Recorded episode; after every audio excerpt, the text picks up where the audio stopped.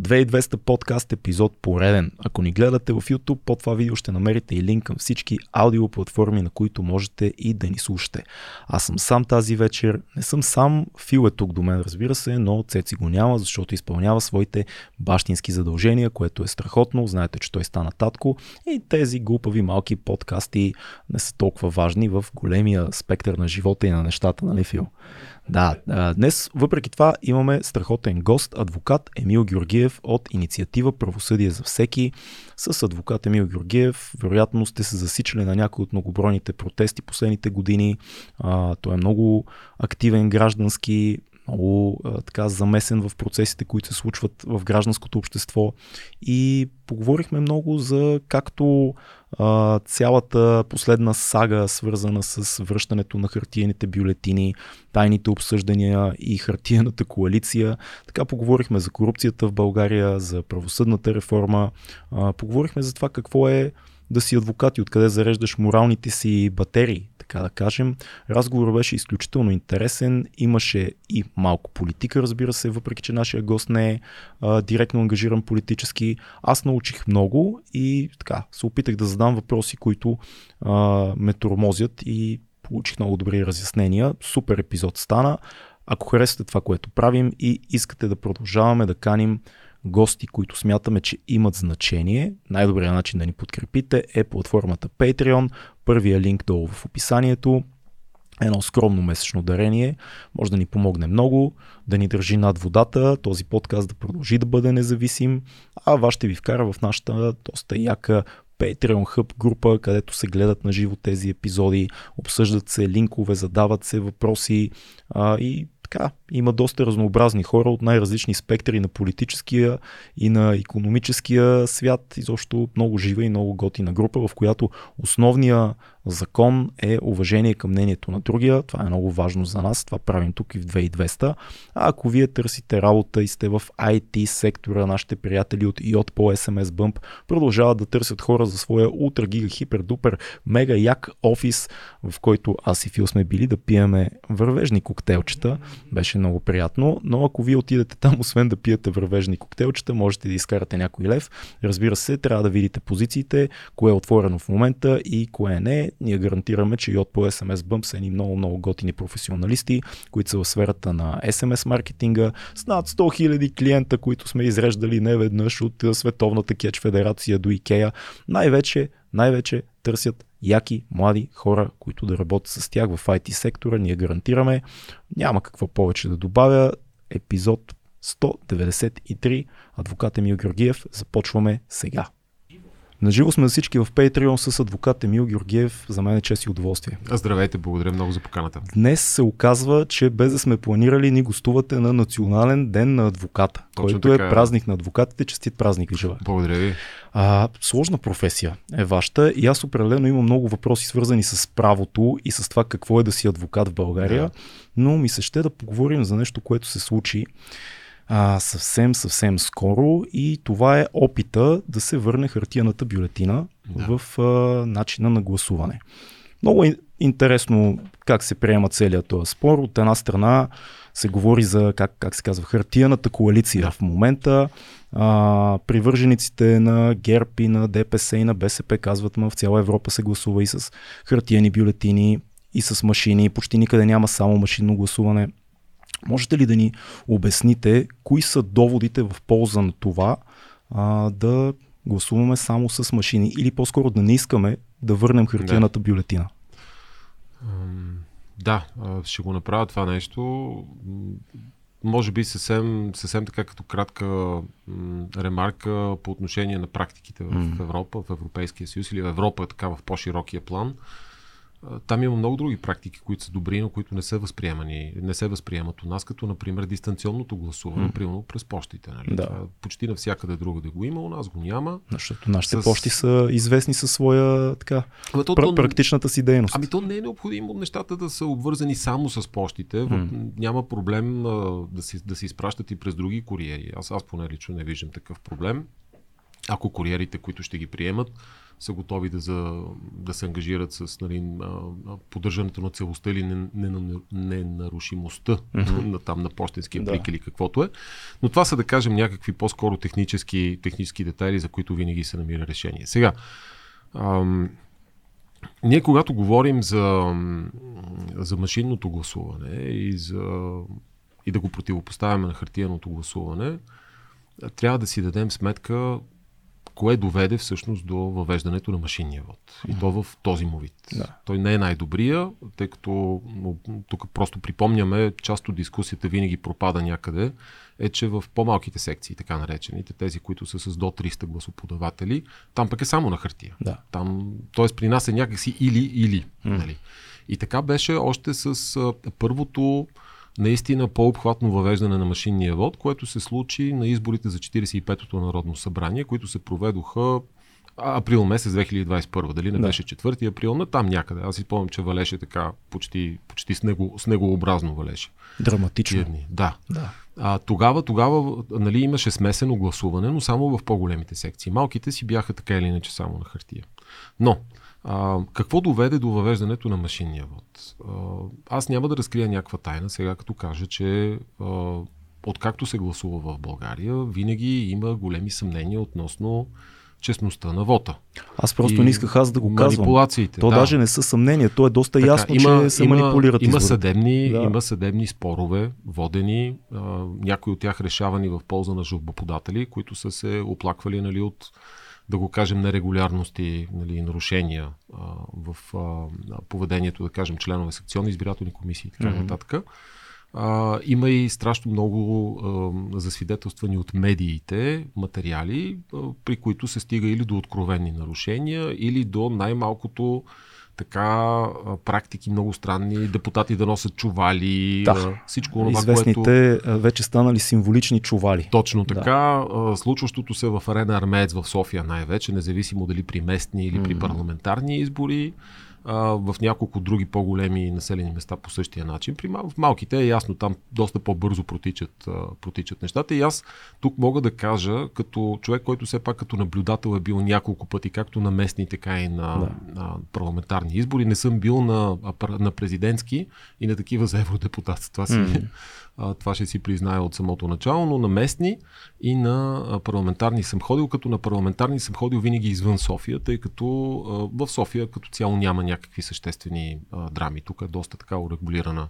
Да, по-трудно е да се случат. Точно така, да. Винаги тук вниманието на гражданите е било много по-изострено. Mm. Нали? Непоносимостта, да кажем, към нарушения е била на лице, за разлика от ако мръднете на 30-40 км от София, например в Своге, Годеч и така нататък, такива Ихтиман, там нещата изглеждат корено различно. И там съм, там съм ставал свидетел на наистина големи проблеми в момента, в който приключи изборния ден и се започне с броенето и отчитането. С съставянето на протокола, който... По-конкретен пример можете ли? Веднага ще ви дам конкретен пример. Например, отказ да се броят преференции, откакто преференциите са въведени през 2014 година, защото сега казвате, айде сега тук ще броиме преференции, откъде на къде, изморени сме, не ни се занимава, Чудесен не е толкова довод. важно. Да, да и те, когато всички са съгласни в комисията, да. председателя е съгласен, секретаря, зам председател и той е съгласен и нещата приключват. Сега тук подава се сигнал, разбира се, обаче този сигнал приема се, да кажем, от районна избирателна комисия или общинска избирателна комисия комисия, ако са местни изборите, но в общи линии нищо след това нищо. не се случва. Приехме Независимо, сигнала, да, да, подписва се нали, протокола, след това има право а, наблюдателя, той като е допуснат в секцията, за което също си има собствена процедура, има право да подпише протокола с особено мнение и да посочи, да кажем, някакво възражение да даде. Същото мога да го правя, това го казвам, просто за пълнота и застъпниците, да, да, да. така наречените, нали, които са представители на политическите формации, които участват в съответния вид избор.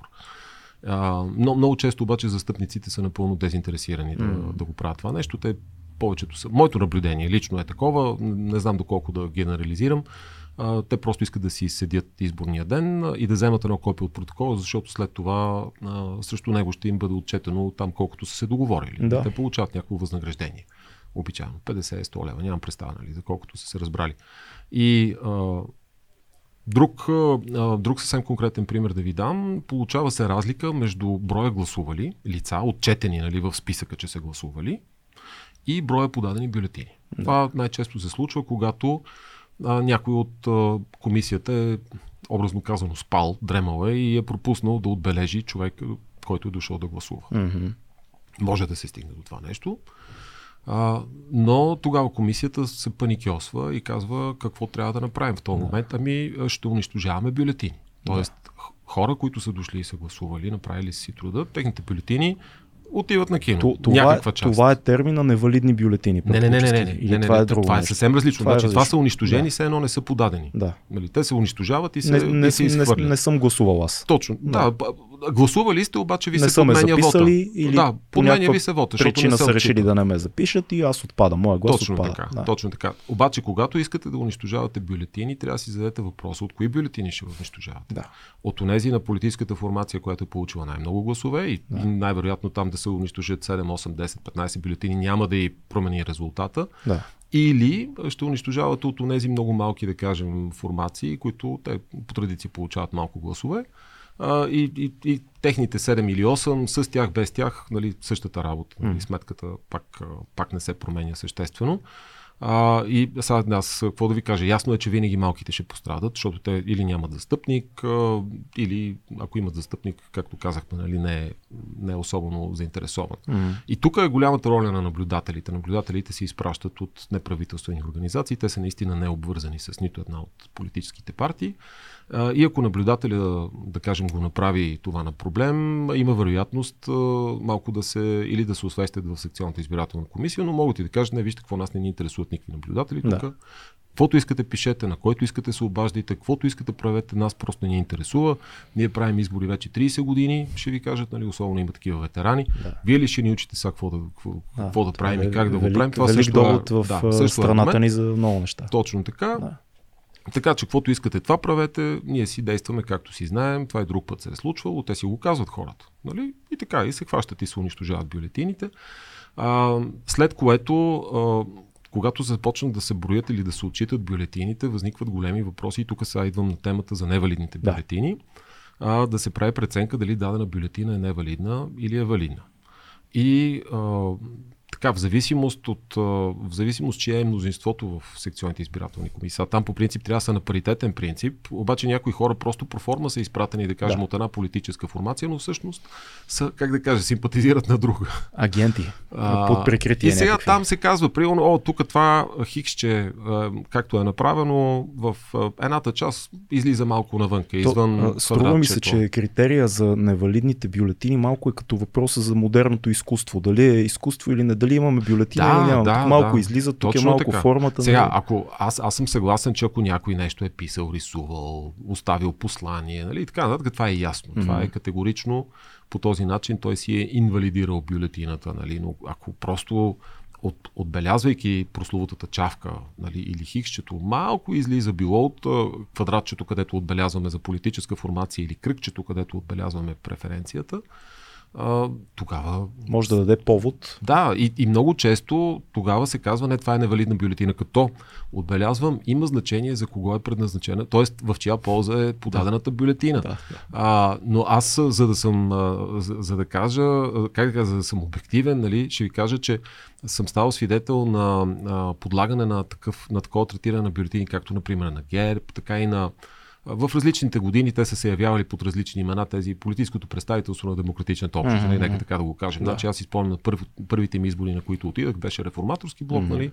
А, спорил съм за техни бюлетини, но съм спорил за бюлетини на ГЕРБ, спорил съм за бюлетини на глас народен. Примерно, нали? Само за да, за да изброя, нали, и да кажа, че да, как да, да избегна от упрека, че примерно да, само да, за, за, че говорите само, само, само за, за определена За нашите формация. хора, така да, да кажат някои. И да. а, и, и почти никога не съм имал успех. Аз mm. това трябва да си го призная, защото винаги срещу мен е имало мнозинства в рамките на избирателната комисия и те казват, не, не, не, не, не, не то, то личи си, много хубаво си личи, ще го отбележим в протокола, да, да, да, и се почват. Цак, цак, Кол, цак. Колко е процента на бюлетини, които минават като невалидни? Има ли някаква такава статистика? Има. Има статистика. Тя в годините е растяща и това е много стряскащо. А, значи последния много голям брой, а, истински стряскащ, беше при местните избори през 2019 година. Той беше окто, октомври и ноември. Мисля. Mm-hmm. Първият тур мисля, че беше октомври, втория ноември. Да на местните избори и тогава достигна почти половин милион. И това е страшно много. Половин милион да. невалидни бюлетини. Да.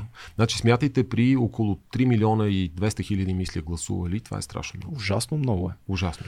Добре. Сега, вярно е, вярно е и това, че наистина има бюлетини, в които примерно е отбелязана само преференция.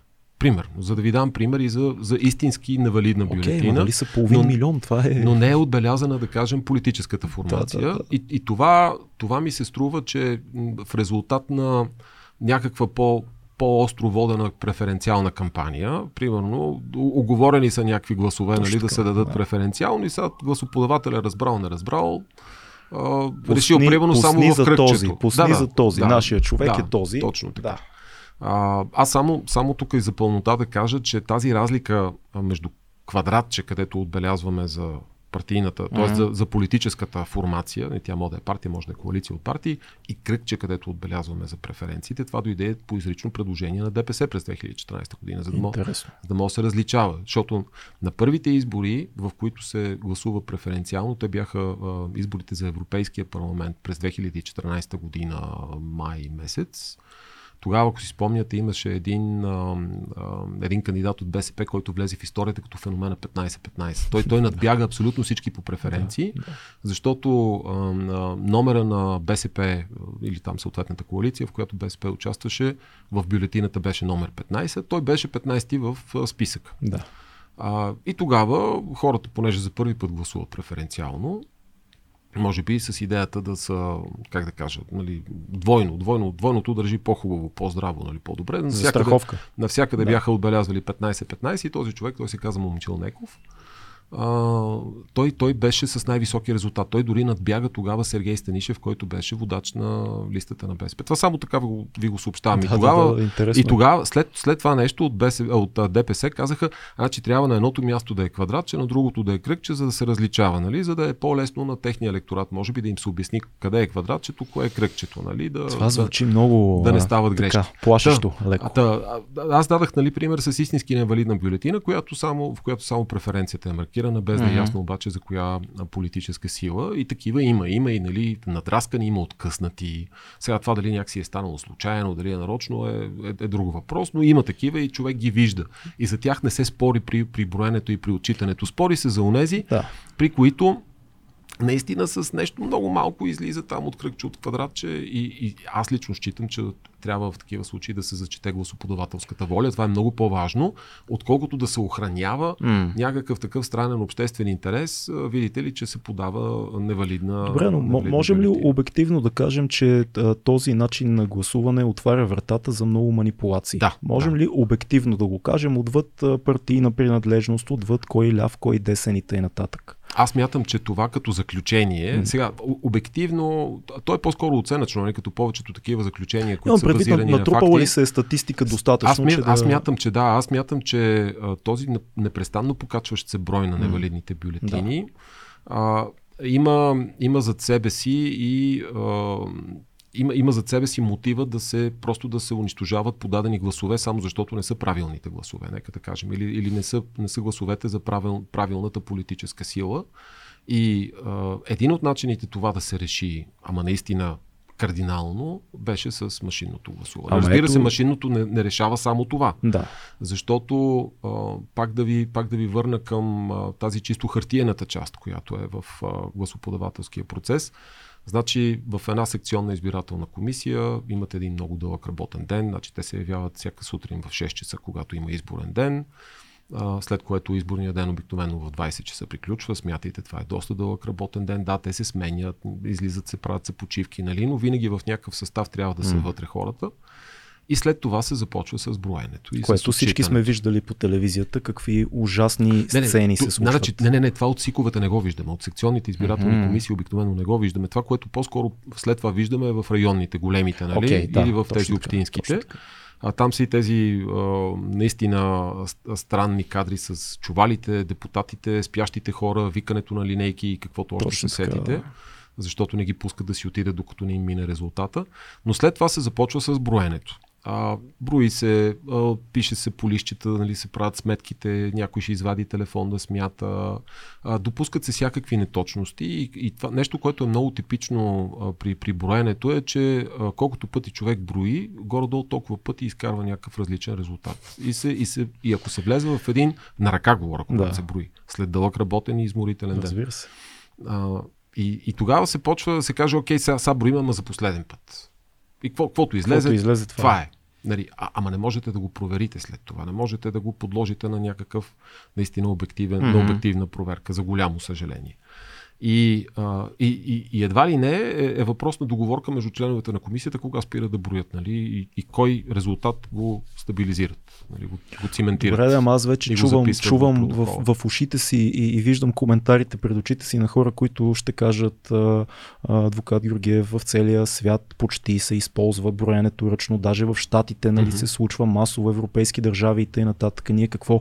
Не може да броим повече, по-малко, по-лошо броим от а, е, европейци европейците или от американците? Нали? Какъв е ами проблема на, мен, на нас? На мен не ми е известно. Защото е, е този довод. Да, да, да, да знам си е, го. Знам си е, okay. Абсолютно. Да. Знам го този довод.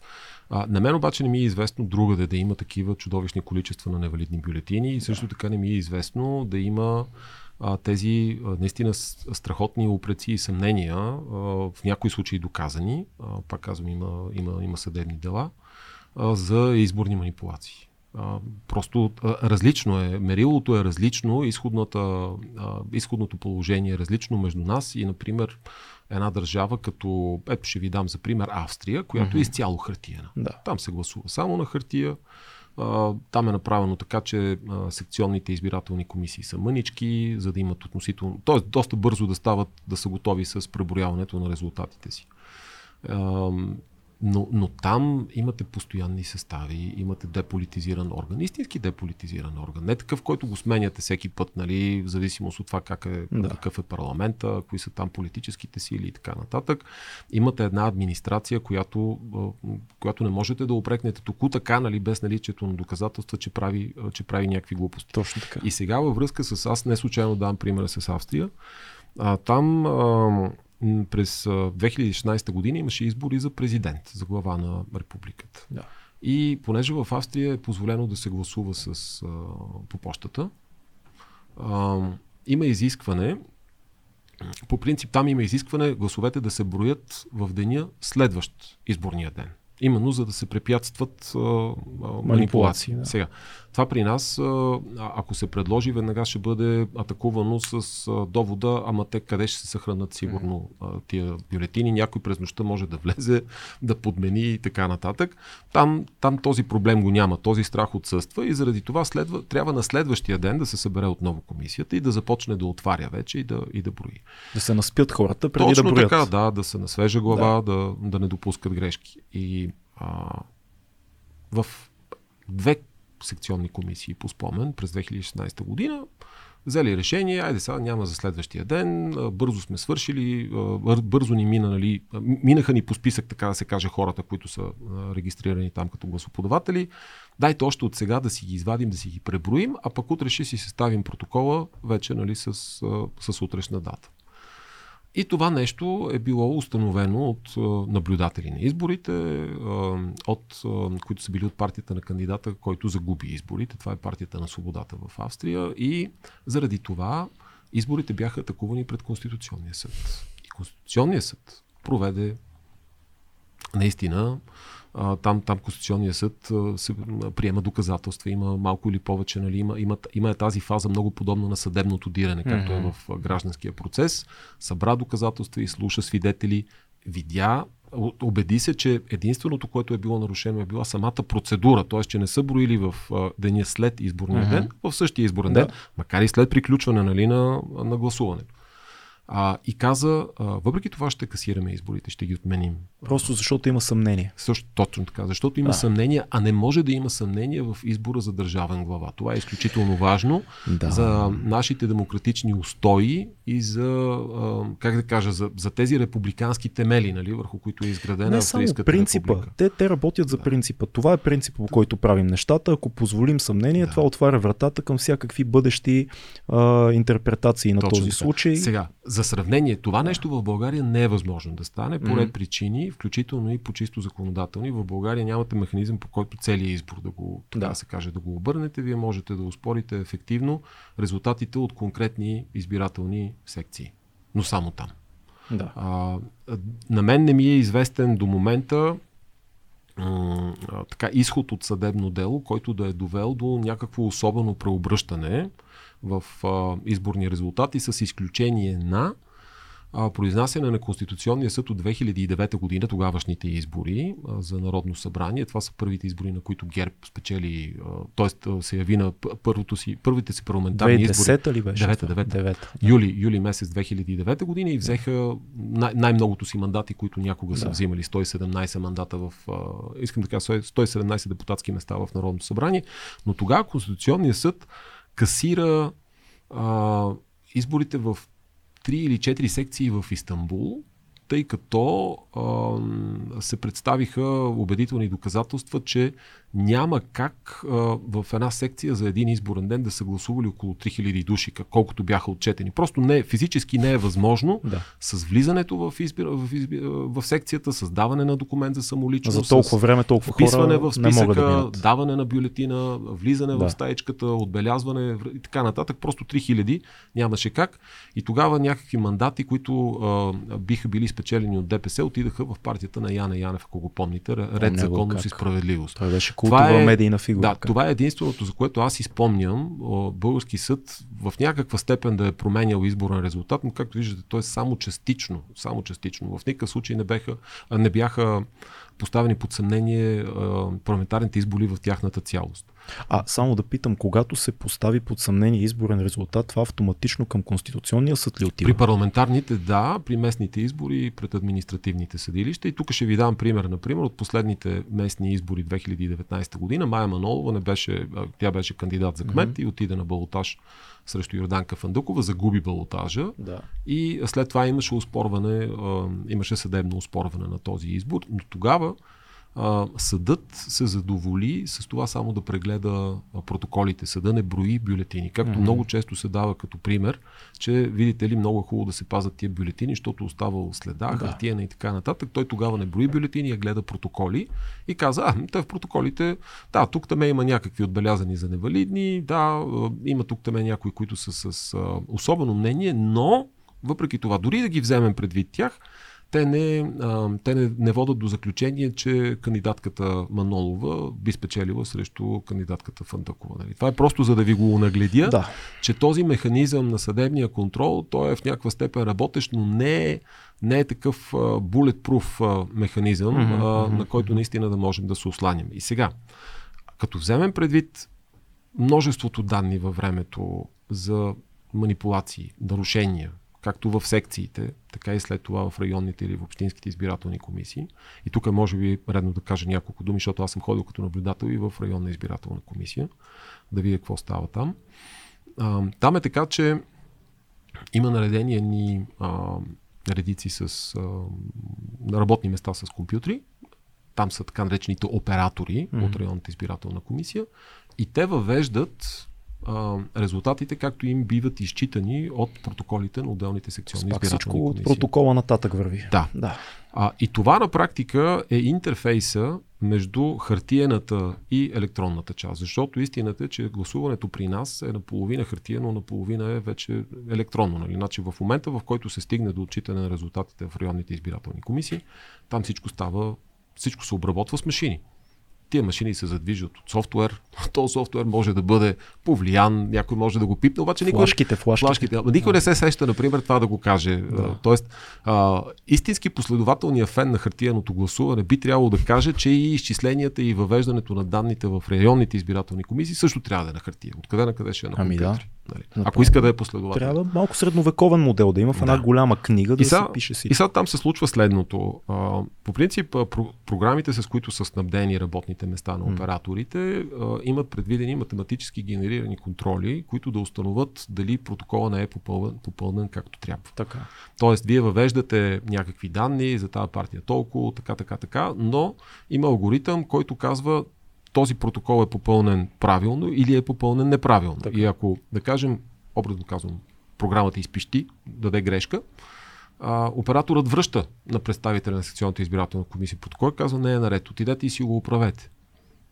И сега какво правят от секционната избирателна комисия? Така. Те са вече в техния 18 час, може би 19, 20, след като са изкарали изборен ден, пък първо са броили в секцията, след това са се дигнали с някакъв транспорт, Да. са отишли нали, в, в районната избирателна комисия. А, единственото, което искат тия хора е да се приберат вкъщи, при техните там близки семейства или да седнат да ядат нещо, да пият нещо в нормална обстановка. И те просто сядат и изтъкмяват. Те пренаписват, пренадраскват протокола, подписват се, разбира се, върху това, но така, че да им се получи. И сега тук моя въпрос. И е много трудно да ги обвиним на 19-я час, Да, че да, да, да. Аз, аз не ги опреквам. проблема не е в тях. Аз не ги опреквам, защото те ги връщат няколко пъти. Сега те, Да. айде, айде да кажем, аз съм виждал и това. Аз съм виждал хора, които си казват, уф, а, трябва да си оправим нещата. Дайте Да. да, ги оправим. Тоест, те са наистина добросъвестни, искат да си изпълнят.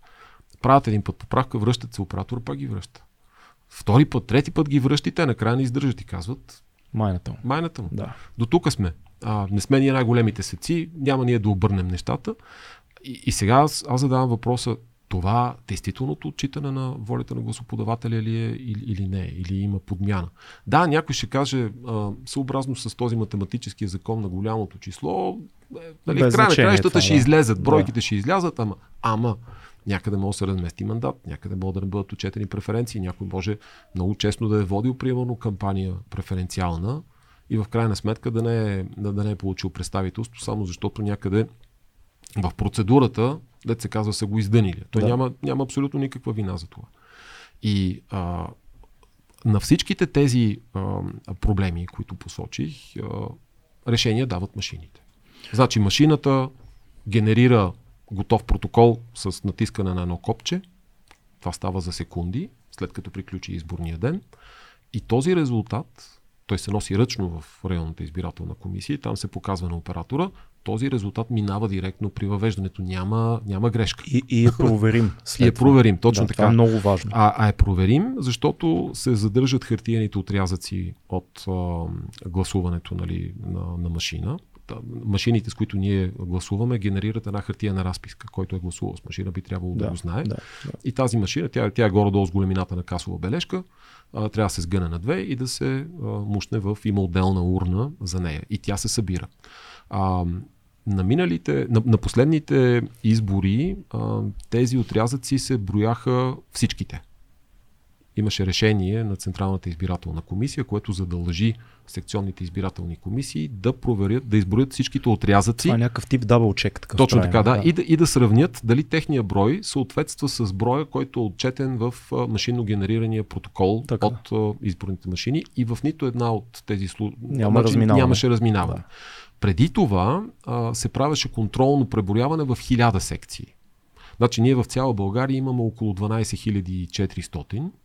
А, значи 1000 са по- по-малко от 10%, но там някъде, а, а просто за да, се, за да се види дали някъде ще, ще излязат несъответствия и не са излизали несъответствия. Поне на мен не са ми известни. Аз Добре, не, не, аз- претендирам, не претендирам да, Аз да не знам смятам, всичко. не смятам, да, никога няма как всичко да обхванем, но поне на вас не ви е известно, пък вие сте така, доста запознат с тези въпроси.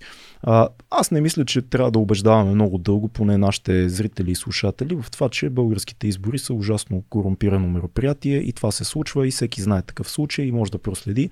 Но дайте да обърнем внимание на опорките против машините. Значи чуват се едни думички за флашките, нали, малко плашат бабите с тия флашки, да. Да. мен така ми звучи, но говори се за това какво има на тия флашки, механизмите, самия софтуер, дали може да бъде манипулиран. Тези машини, каза Бойко Борисов, са на Мадуро и те са избрали да. Венецуелския диктатор, това са същите машини. Нищо, че самия Борисов е участвал при избирането на Да, тия да, машини, да, но, да. но дайте да видим има ли поне някаква така семка на съмнението, която може да се да хване от тия доводи, от тия. Разбира се, разбира се, значи а, нищо не е 100%, абсолютно нищо не е 100%, но ам, всяка, така, вся, вс- всеки от тези упреци е, е проверим. Мгм. А, и, то, и то лесно проверим. А, на първо място а, провериме кода или функционалността.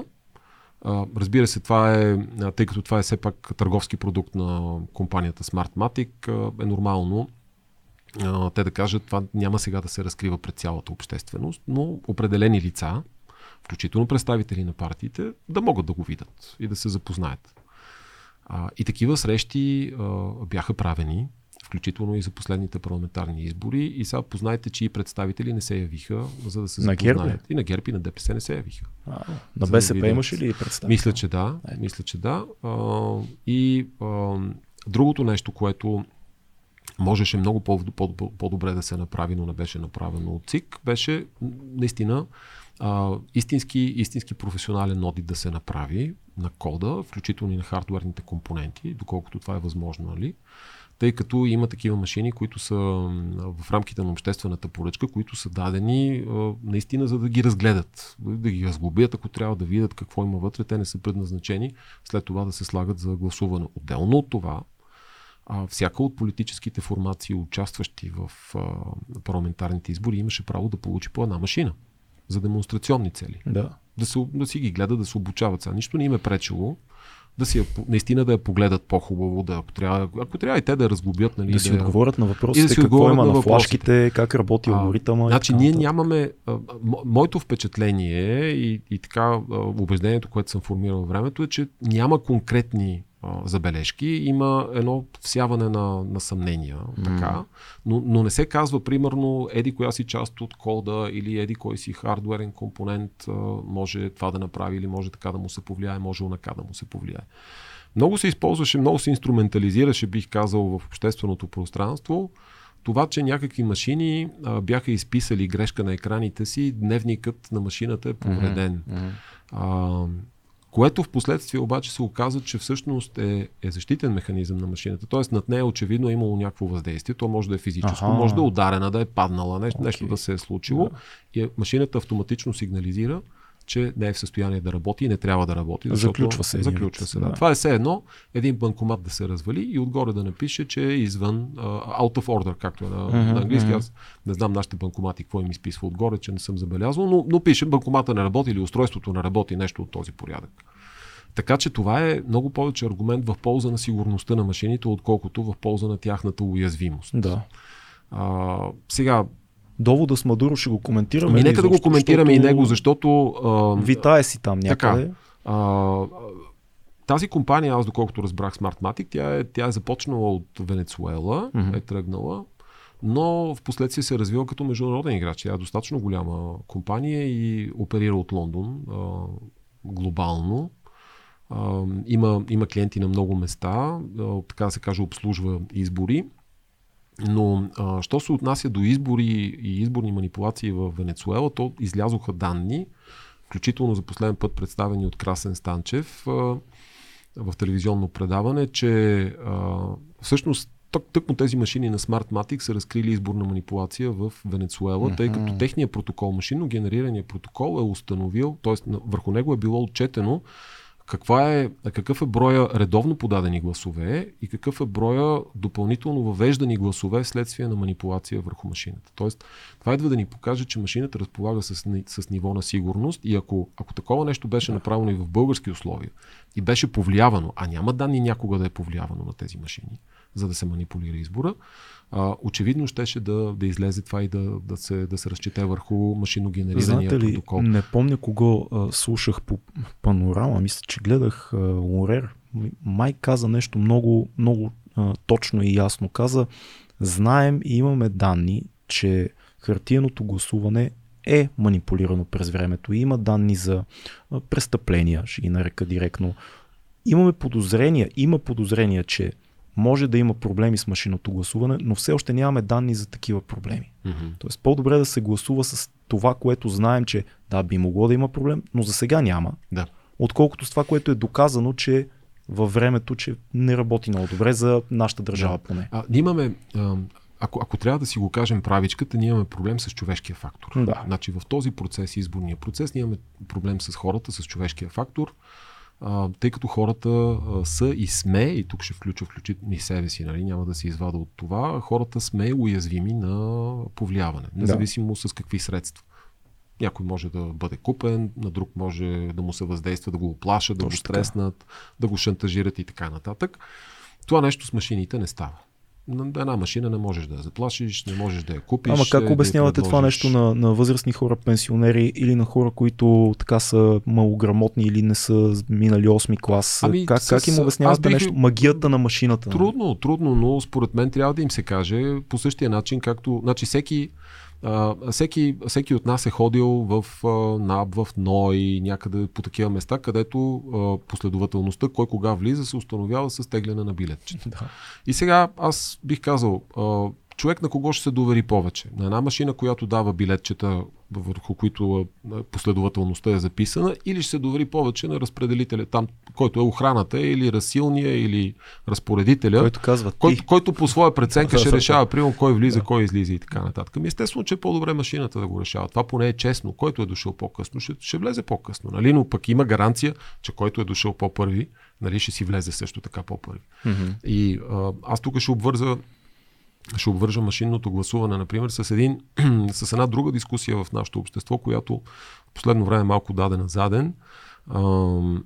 Например, елект... прословото електронно управление. Защо да. толкова много хора искат електронно управление? Защо толкова много хора искат да осъществяват комуникация с администрацията посредством автоматизирани системи? Mm-hmm. Ами именно за да се избегне човешкия фактор. Yeah. Именно за да се избегне корупционния риск. А, всеки, който е имал взимане даване с администрацията, знае, че примерно ако примерно искате да, знам ли аз, в София искате да строите някъде или нещо да правите, ами не е ненормално да си подадете документите и след това да ви кажат, ама те тия документи трябва да бъдат обсъдени с главния архитект в приемния модел, еди кога си, еди що си, ама защо не го пише в закона? Ми е така, защото така е, има заповед или има такова mm-hmm. решение. Значи, а, ако всичко може да става по електронен път, подавате, и си изчаквате обработката на нещата по да. електронен път. Освен ако няма някакво изискване за участие в някакво заседание и така нататък. И така нататък но това почти никога а, а не е случай. Ето, ние го виждаме в, частично и в електронното правосъдие, защото в правосъдието нали, също там електронизацията набира, набира сила. Ами едно е, например, а, някой, а, който е страна по дело, да го да се направят, че са му връчили нещо, да, той да не го е получил обаче, да генерирам протокол, че му е връчено, всичко е наред, някой го е подписал, но той не си е получил книжата. Да. Изтекли с срокове, не е могъл да се защити, минало е време, влязло е сила, в сила някакво решение срещу него и така нататък. Mm-hmm. Коренно различно е нещата да се връчат по електронен път с доказателство за това. Абсолютно. Значи имаме чудесно работеща система за сигурно електронно връчване, която се ползва включително от съдилищата, където няма 5-6. Значи там, когато вие пращате нещо към администрация или съдилище, самата система ви, ви генерира автоматичен а, входящ номер генерира ви PDF, който е сигниран, нали, подписан от Държавна агенция за електронно управление, която гарантира за, за преноса и за а, как да кажа, ненарушимостта на документите, които пренасяте. За нали? спазена процедура. За спазена процедура да. и за а, достоверна дата на връчване mm-hmm. и, на, и на доставка.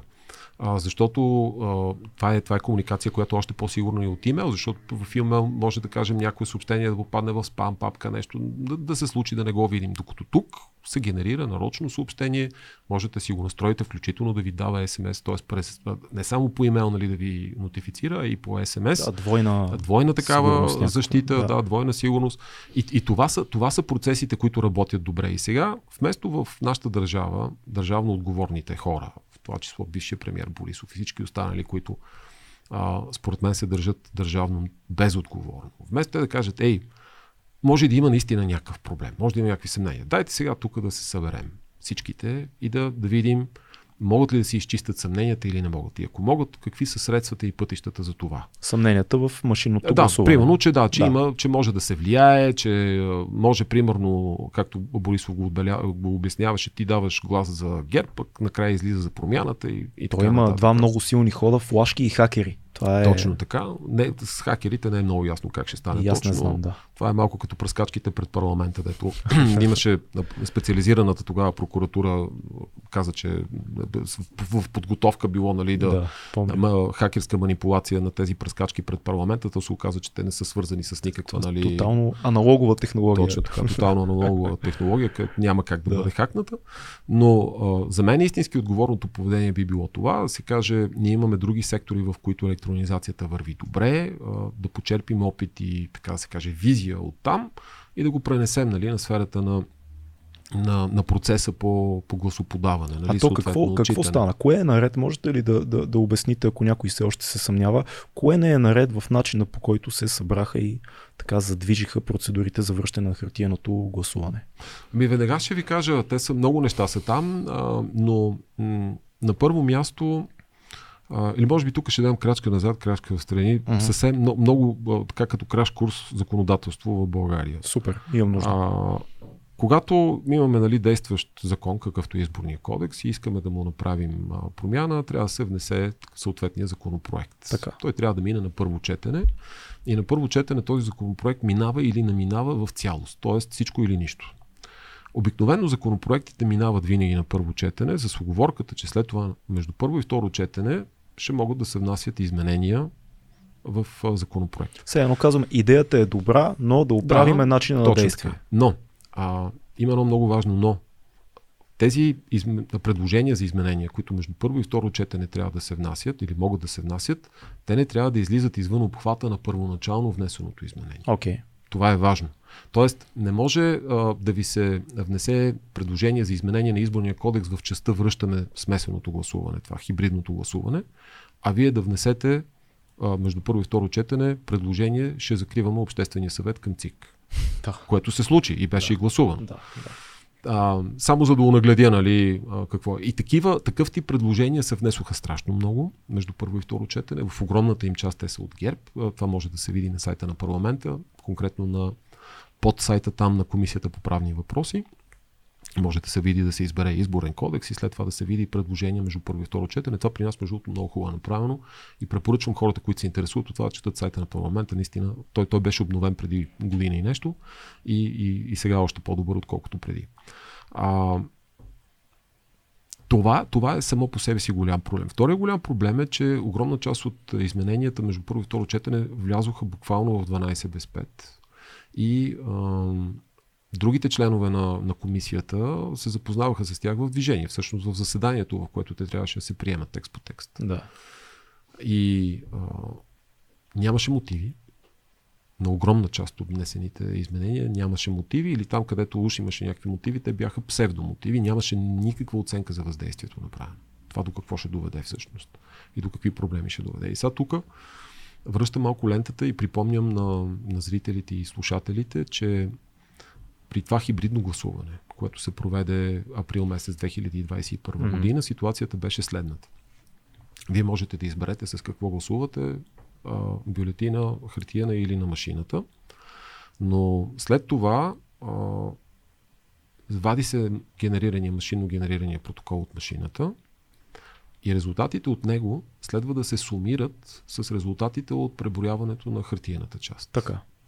Което само по себе си е е, как да кажа, това, това, е, това е като се едно планирано място за допускане на грешки нали, или за, за допускане на, на неточности.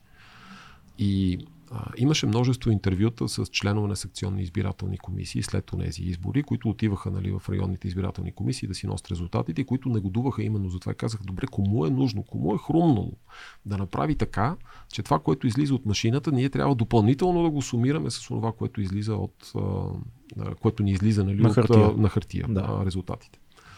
А, сега това състояние се връща, но се връща в още по-лош вариант. А, какво, какво реално се прие на второ четене в правна комисия. А, прие се, че остават машините, но а, машината вече не генерира протокол. Машина генериран. Машината ви генерира разписка, нали, която отчита вашия глас. Тази разписка, вие преди да я мушнете в а, а, урната, я давате на член от секционната избирателна комисия, който я подпечатва, нали, до тук добре. Но а, след това тези така дадени разписки плюс хартиените бюлетини, те се броят всички заедно и там се отчита резултата. Тоест, не си помагате дори и за това, както беше при априлското гласуване миналата година, не ползвате, как да кажа, машинно генерирания протокол за, за унази част от гласове, които са подадени с машина. Да. И, в, а, и, и, и в тази връзка е, е правилно, правилна е критиката, че в момента тези скъпо струващи машини, те наистина струваха скъпо, а, са деградирани до някакви принтери на разписки. Те повече от това не правят и не работят. Отчитаме, че имаме машини. Реално казваме, ето имаме ама, машини, ама, но не ние, ги ние ползваме. използваме потенциала, да. нали, който, който те имат. И, да. а, и, и това, е, това е наистина озадачаващо. То е, то е, то е просто озадачаващо. Това, е, това е все едно сте дали Направили сте възлагане на там мнозинството в правна комисия как най-много да се влуши процеса, нали? И, да, и те като някаква, като конкурс е едно, те с тяхното предложение, дете се казва, печелят, печелят конкурс. Обмислено лошо. Обмислено лошо, да, да. Обмислено лошо предложение, за да се. идеята е да се, как да се доведе машинното гласуване до някакъв пълен абсурд и след което да се каже, то не ни трябва то в този вид, кому е нужно. А. А, ще, ще, ви дам, ще ви дам друг пример. Той няма, няма толкова общо с, с машинното гласуване, но Примерно, пред, а, отмени се, а, така го прие а, правна комисия на второ четене, Закрито беше а, така нареченото звено за развитие на електронното гласуване. Защото тук припомням, че в годините Българския парламент е приемал изменение на, на изборния кодекс и е въвеждал електронно гласуване. На два пъти. Единия път а, при първото управление на ГЕРБ, тогава Конституционния съд го отмени, защото беше наистина много лошо направено. И втория път след проведения през 2015 година референдум за електронно гласуване. Тогава имаше изменения в изборния кодекс с отложено действие. Трябваше нали, да влязат на, на по-късен етап, но във времето бяха развалени и развалени и развалени и сега а, имаше предвидено в Централната избирателна комисия от такова оперативно-аналитично звено, което нали, да, да излиза с предложение как и кога да се въведе това електронно гласуване, нали, каква да му е там методиката, да. сигурност и тем подобни. И сега по предложение пак на Дислава Атанасова и група, група депутати от ГЕРБ, то беше закрито. С кой аргумент? Ами те нищо не направиха до момента, нищо не се предложи, няма смисъл да го поддържаме. А, тоест, органът бездейства, а, законодателния орган, защото той трябва да го въведе това в крайна сметка, това а, електронно гласуване, защото така е предвидено. А, органа бездейства и по отношение на, да кажем, написаните там доклади, отчети, всякакви документи, подготвени от въпросното звено нали, в рамките на Централната избирателна комисия. И понеже бездейства, казва, то всъщност нищо не се е случило и сега дайте да го закрием. Това е нещо, между другото, което Топкане също... на топката, докато топката да, избяга. Да, и, и бе, тя не избяга топката, да, тя не ни трябва да вече тази топка. Да. да, нека да я махнем. Нали, айде, да, да, да не ни пречи. Тук много топки станаха, примерно. Uh-huh. А, и, и много други такива подобни неща се случиха в рамките на, на, тази, на това заседание на правна комисия. Да не говорим, че нали, то беше направено като маратон маратонско заседание. Започнаха... Колко часа бяха? Значи от 2.30 на след обяд до 8 часа сутринта на следващия ден с някакви почивки се прави. Аз лично бях до 21 часа, до 9 часа вечерта. 9 и нещо си тръгнах. след като благоволи председателя на комисията да даде думата на, на гости, защото имаше, имаше така възможност да се участва. Аз участвах, направих изказване. изказване направиха и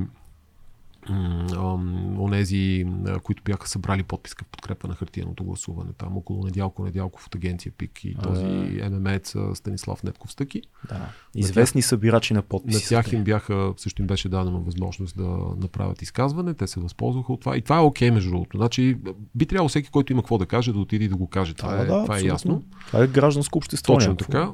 Точно така. И, и след това аз и тръгнах просто, защото не издържах повече, пък и вкъщи нали, ме чакат. Да. Но те са продължили, въпреки нали, възраженията на, на мълцинството в комисията, да се отложи нали, заседанието, не е нужно. Да, има ли? Иде, идеята да. очевидно е била да се ударно да се приемат, да се приеме този пакет от мерки.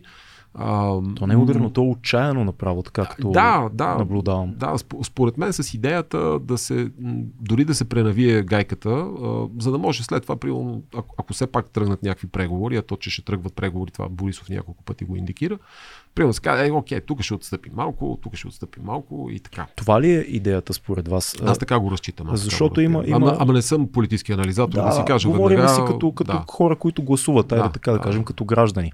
А, има две тези. Нали. Едната теза е, че то е, не знам дали, то е доста очевидно според мен, че точно тези партии работят в тази посока, защото това са партиите, за които през годините ГЕРБ, ДПС и БСП има най-много данни за така нечисти как се казва, нечисти дела в гласуването. Да, да, ама, ама има, Питвам има, се има и да произнасяния, да. Да. има и произнасяния. Има, макар и, макар и на много ниско ниво, а, има осъдени нали, Да. за търговия с гласове. Но, да, там. кажем, да кажем, че се знае, че Да, а, да. сред гражданите се носи слух, айде сега имаме адвокат на гости да не ме осъди някой, носи се слух, а, който е достигнал и до мен, че тези партии не работят много чисто, когато стане дума за гласуване.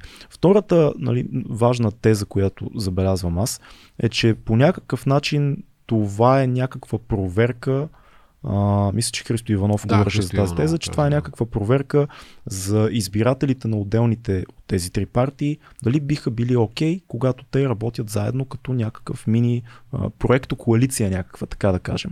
Има ли резон в, в това? Аз, аз това за избирателите не съм, ако го е казал Христо Иванов, него не го чух, но аз го чух а, да казва, че това е бил тест за лоялност в рамките на парламента, т.е. в рамките на парламентарните групи. А, и Аз хванах и някакъв нюанс за пред техните може избиратели. би, може би, може би. А, аз просто не го знам. Това в, не е толкова важно според мен. И, Първият тук, аспект също е да, много да, важен. И тук и на мен, на мен ми направи впечатление а, как, а, как БСП а, наистина подкрепиха абсолютно всичко, Мгм. което беше предложено от ГЕРБ а, и частично от ДПС. Значи те имаха едно единствено предложение из, нали, за, за въвеждането на хартиеното гласуване, т.е. на хибридното гласуване и имаха още едно за оголемяване на състава на Централната избирателна комисия на 25 души. Той в момента е на 15. Така. Имаше и предложение на възраждане в този смисъл, нали, да бъде оголемен този, Да. този състав, защото така по, по, по-плуралистично ще да отразява Звучи а, чудесно на думи. обществените настроения и най-вече разпределението в парламента нали, на политическите сили. А, аз съм винаги много скептичен, когато се, се върви към оголемяване на администрация, без да е направен анализ, защото, защото отново казвам, анализа, а, позволявам си просто тази скоба да отворя, а, аргумента не беше, че те като са 15 човека няма достатъчно хора да свършат работа, Мгм. пренатоварени са, нали, има доклади в тая връзка, нали, правени предложения. Такова. Аргумента беше, че така а, политическата картина ще бъде по, по, по-добре По-голямо отразена. представителство. По, по-голямо Да. представителство, точно така.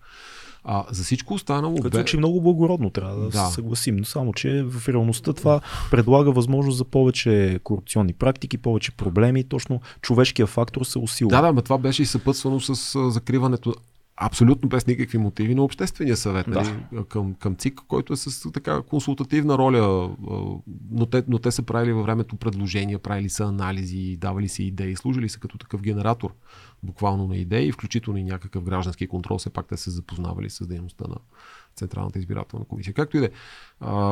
За всичко останало БСП бяха окей.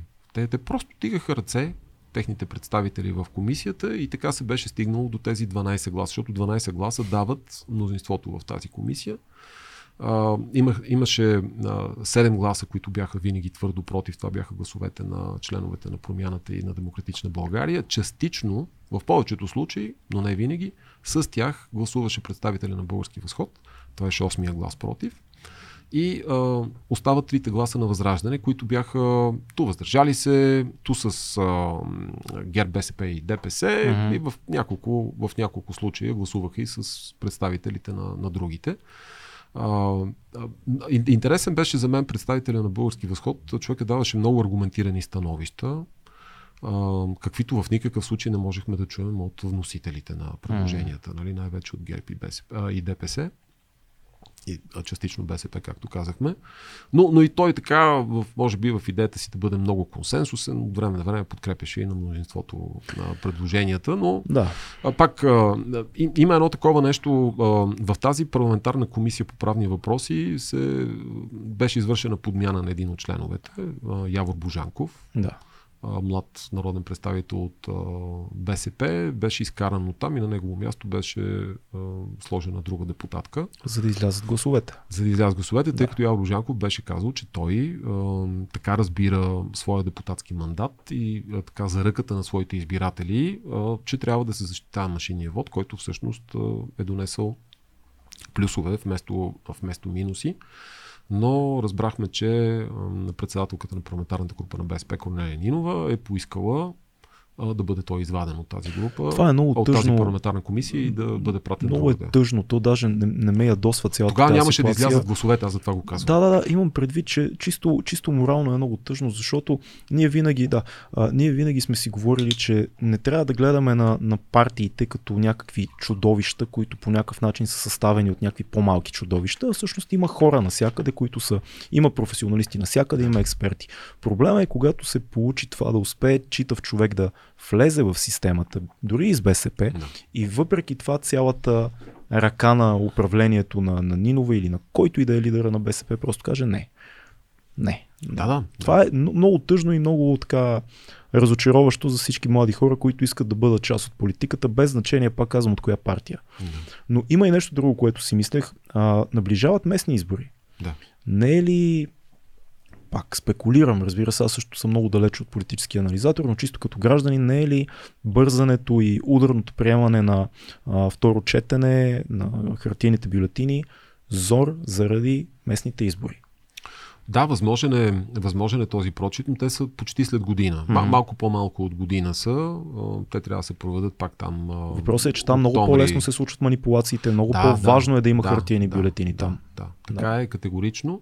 Но ако идеята беше наистина за местните избори, то имаше, имаше повече време, включително и за, за по-дълъг дебат, за наистина за обществено обсъждане, за изслушване на експертни мнения, оценки и всичко останало, което сега в настоящия случай беше пропуснато, според мен изцяло, изцяло умишлено. Е, да, Мо- да, мо- ако, ако, те, ако опасение те е- знаят, че при едно обсъждане няма как да издържи тезата за, за хартийните бюлетини, а, това им дава така, възможност бързо да го прокарат. Може би не искат обсъждане от ГЕРБ, БСП и ДПС, не искат Да, публичен вероятно, дебат, не искат вероятно и това, и това. граждански диалог някакъв по Да, темата. Вероятно. Аз, аз подозирам, че м, всъщност много повече върви подготовка за, за нови предсрочни парламентарни избори, тъй като... През март. Ми, когато, когато стане се, аз чух президента Радев да казва, че той бави връчването на мандатите, именно защото не иска избори януари или февруари, Да. т.е. така някакви... А защо не иска януари или февруари? Ми, Има ли някакъв а, довод за това, защото аз не, не го разбирам мен, точно. А, според мен, заради това, че това са оби- обикновено това са по-тежки месеци от към а, плащане на сметки, очакване нали, на някакви цени да са, да са нараснали в степен, че да, да провокират социално недоволство и в такива условия, може би, по, по, по-трудно, по-лошо биха се провели избори. Са, спекулирам, Да, тук да, да, да. просто разсъждавам. Но много е интересно при нас, ние сме парламентарна република, но всъщност парламент има, ако има правителство. Да. Не, не, не става едното, едното без другото. И а, Е, реално малко, този... малко функционираме като президентска република в момента. А, ами, Защото служебното правителство се явява някакъв лост на... Ни- ние функционираме всъщност в момента благодарение на този извънреден механизъм, който е предвиден в Конституцията да. на служебните правителства. То, е- това е наистина нещо извънредно и то с временен характер, нали, само, докато, само между избори. Обаче, обаче се намираме в едно състояние, което не е било предвидено от а, така, бащите, съставителите на тази конституция, че а, страната може да изпадне в такава, а, как да кажа, фаза на неуправляемост, т.е. на Кома. непостиг... непостигане на консенсус между Да. политическите формации в парламента относно съставянето на правителство. Това някакси не са могли да си го представят, когато са писали конституцията. Подозирам, че онези, които са по-добре запознати с а, дискусиите, които тъкат в момента в парламента, явни, скрити нали, и така нататък, всякакъв вид преговори, подозирам, че те най-вероятно така осъзнават, че този парламент може да се окаже поредният ялов парламент, който да не е в състояние да роди правителство, дори и за някакъв кратък период от време, примерно. Защото се говореше кратък хоризонт, 6 месеца, една година или Да. до местните избори, или до 2024 година с приемане, с поставяне на цели да влезем в Шенген и в еврозоната. Нали? Да. Това, уж така нареченото евроатлантическо мнозинство нали, би могло да в, в тази посока да, да мисли. А, но това бързане мен ме кара по-скоро да смятам, че се бърза и с а, нови предсрочни избори. И, и, и, там, и там нещата трябва да са опечени и трябва да е подготвена почвата за... Накратко за да, довършете. Е, да, за, просто за някаква по, по-радикална промяна в резултатите. Да, да, за акция да са с... готови нещата. Добре, а за финал все още, а, или то не е все още, то не е свършено, но какъв е механизма в момента да се а, върнем крачка назад от това обсъждане за хартийните бюлетини? Ами става с решение на Народното събрание. Това така. е възможно да се направи. Просто а, Народното събрание приема решение, с което казва, нали, връщаме се в връщаме се назад или отменят се, образно казано се отменят гласуванията, които са направени до момента. Но в Борисов не е склонен в, да го направи това нещо, ами, да отстъпи, поне за сега. Аз разбирам, че, аз разбирам, че той поставя всякакви следващи стъпки, ги, обвързва ги с, да кажем, с отстъпки при съставянето на правителство. Тоест, той каза така, аз съм готов, не, не е цитат това, това е по смисъл, нали го перефразирам, аз, аз съм готов да, да обмисля някакви отстъпки в изборното законодателство, т.е. да отстъпим от това, което вече приехме на второ четене в правна комисия и ни остава само в зала да го гласуваме, нали, в пленарна. Ма имаме мнозинството и можем да го направим а, само ако вие се съгласите на правителство, там и, и той гледа към промяната и към демократична България в тази връзка, може би и към български възход, не знам. А, и, а, и само, само тогава. А, в противен случай, ако, ако вие нали, кажете, че няма да си играете с мен за правителство, или Смисъл, няма, той се надява на коалиция. Или няма да, ме, да, или няма да ме включите в своите планове, защото те, те, какви са възможностите до момента. Значи, първия мандат така или иначе отива при ГЕРБ, там стана ясно, че никой няма да го подкрепи, но има вероятност при втория мандат ГЕРБ да бъдат някакси включени в управлението. Нали, няма да е чрез самия Борисов, но чрез някакви други фигури. И очевидно около това сега се върти голямата, голямата идея, защото а, третата, третата възможност с третия мандат да се реализира а, мнозинство, каквото то съществува, но то е силно безпринципно. Mm-hmm. И то е мнозинство между ГЕРБ ДПС и БСП в крайна сметка. От това мнозинство, моето впечатление е, че Борисов по-скоро се пази и не би искал толкова публично да излезе, че той, че той е готов чак на такова падение, нали, да, да се коалира тъкмо с тези партии, въпреки че с ДПС без, така негласно е, е управлявал в миналото многократно, но все пак БСП му бяха голям а, така противник. Тоест, а, изисква се нещо от Борисов, което е. А, то, ще трябва много да се лиже по където много е плюто. И, и това е, според мен, прекалено много дори и за Борисов, който, който както сме видели, е, той е достатъчно повратлив и гъвкав като политик, но дори и това е много за него и той не иска да, да се, да се нагърби. Така че ако, ако не, не мине тази... Тоест по-скоро го виждате като някакъв цялото това нещо е някакъв опит за а, шантаж. А, да, шантаж, пазарлък за съставяне да, на правителство, лошче, но, но, да, за преговори. но доминирано от ГЕРБ правителство или с доминирана от ГЕРБ такава агенда, доминирана от ГЕРБ дневен ред. Добре, а нещо, нещо хубаво, което има в цялата ситуация, а, започва по-ясно да се вижда опит за някакъв тип изборно обединение на Продължаваме промяната и Демократична България. Което за мен лично е хубаво нещо. Иван Христанов ни беше министр, зам министр Христанов да. ни беше на гости преди няколко месеца и а, ние с Цецо много говорихме и го питахме за това, защото ни се струва, че в нашия кръг, нашите приятели и средата, в която се движим, повечето хора искаме да видим някакъв тип такова обединение. А сега след а, цялата тази сага, която продължава, mm. то започва да изглежда малко по-реално.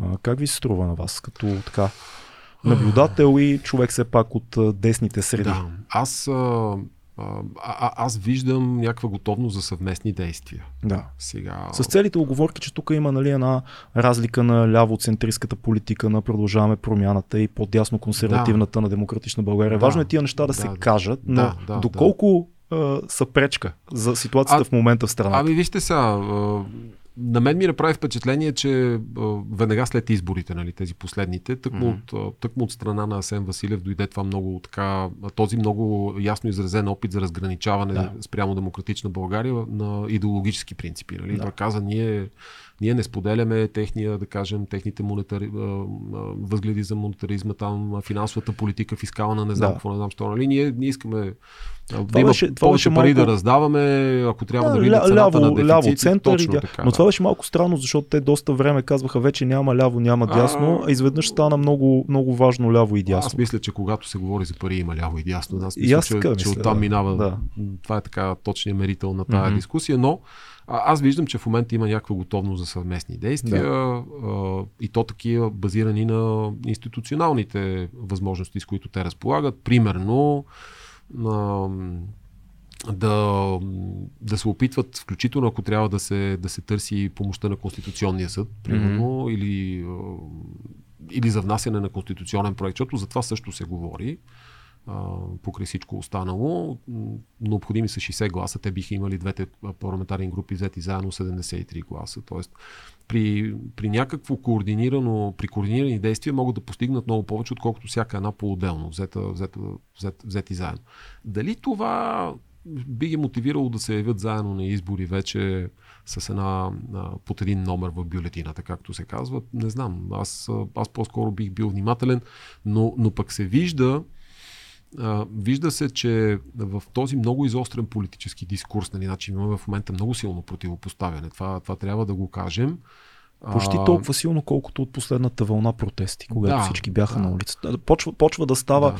Аз слушах професор Калини Анакия в онзи ден, който каза: Много искам Борисов да направи в момента правителство с ДПС и ГЕРБ. Това ще издържи няколко месеца и да. после всички са на улицата. Да, това е каза: много, Искам много да се случи да. това нещо, защото вече няма да има оправдание да. след това. Значи, за, за тези, за лидерите на, на промяната и на демократична България, значи, те трябва много внимателно да гледат други отбори и да си кажат, значи, mm. що му тези хора са в състояние да обединят сили да. и енергия да. за постигане на цели, а, а те са много по-разнородни, нали, и така много по-разнопосочни. Е, разнородни са, но може да видим причините, защото то, ГЕРБ то... е ясно иска да се върне на, на, на, на власт, ДПС са доста гладни в момента, както се изрази един познат, а пък БСП, ако не влязат в управление, губят Корнелия Нинова, т.е. тя си тръгва, те не я губят, те я махат. И това е някакъв отчаян ход. Това да. е анализа, сочи горе-долу да. на там. То, то, всъщност би трябвало да, да, да се достигне до заключението, че онова, което обединява промяната и демократична България, е много повече, отколкото противникове лагери. Щом Абсолютно. това е така, Абсолютно. и щом това е така, то трябва, може би, да се влезе в следващата стъпка на, на анализи, да се види как мога да се надгради, да кажем. Особено за местните избори. А, София отдавна не е на ГЕРБ. Изключително странно е, че а, нещата в София съдят така. Да. И, и не знам дали ще има не, достатъчно... Последните, последните резултати сочат обаче за възстановяване mm-hmm. на позиции в София. Така и, Ами да, в, особено в 25-ти мир. Mm-hmm. Това трябва внимателно да се анализира според мен и да се, да се види. Ами аз се надявам да изкарат поне за местните избори някаква обща листа кандидати, защото това ще промени картинката да, според да. мен. Добре, а, да отидем в друга тема, която също е също толкова приятна, колкото и тази. Само преди един епизод ние с колегите имахме тема за и против живот и бъдещето ни в България. Uh-huh. А, ние сме в 30-те си, не сме тръгнали да заминаваме естествено, но тази тема продължава да стои във въздуха. И колкото и причини да изреждахме против uh-huh. а, живота ни тук, евентуално, се се стигаше до корупцията и а, надзаконието. Uh-huh всичко някак си водеше до това. И проблемите с пътищата, и строителството, и администрацията, и усещането за, за беззаконие. И а, наскоро гледах прекрасния филм за а, а, Кристиан Таков, да. в който той казва, ся, сякаш закона и правото са някъде там, но в нашия живот тези правила не въжат. А, струва ми се, че всичко в края на кращата опира до това как трябва да се случи, или айде да почнем от там. Може ли да дефинирате защо е важна съдебната реформа за хората, които все още живеят с усещането, че това е нещо, което е за, за а, правото, за адвокати, за прокурори, за, за Гешев. Mm-hmm. Как това резонира върху нашия живот на, на граждани? Да. Ами, аз ще започна с това да кажа, че може би ще взема повод от това, че, че днес е така празника на адвоката. Да. А, противно на, на така затвърдени в обществото мнения, адвокатите не съществуват самостоятелно заради себе си. Един адвокат, ако е само адвокат, той нищо не прави. Адвоката съществува заради своите клиенти. Хората, които ще поискат помощ, консултация, процесуално представителство, всичко останало, за което адвокатът отговаря. По Конституция адвокатурата е призвана да брани законните права и интереси на гражданите и юридическите лица. В нашата страна член 134 от Конституцията изрично го прогласява. И, и това, е, това е съществено. А, всичко това, което един адвокат прави, го прави за, за клиентите си. Има, разбира се, изключения. Няма как да не ги, да не ги посочим. Дали това са бивши магистрати с валутни прякори, по-настоящем адвокати, или там небезизвестния Мондешки от по-близкото минало. Има такива казуси. Да.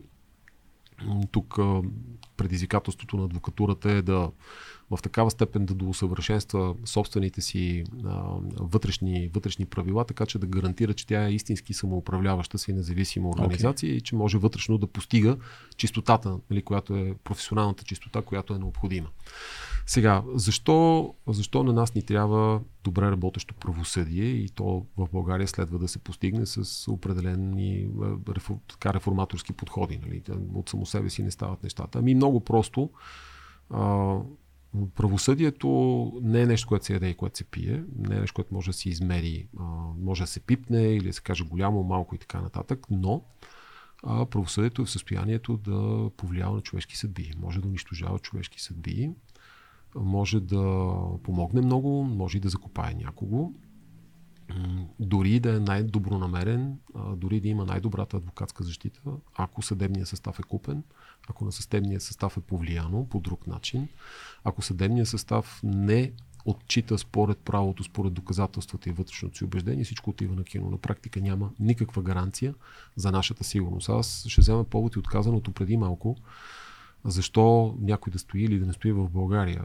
Много е важен тук момента на сигурността и то сигурността в, когато погледнем към бъдещето и кажем, окей, ние имаме вече семейства или искаме да градим те първа семейства, искаме да си купим жилище, искаме да вземем кредит, да разчитаме, че ще можем да си го изплащаме, че ще ходим лятно време на почивка и така нататък и така нататък.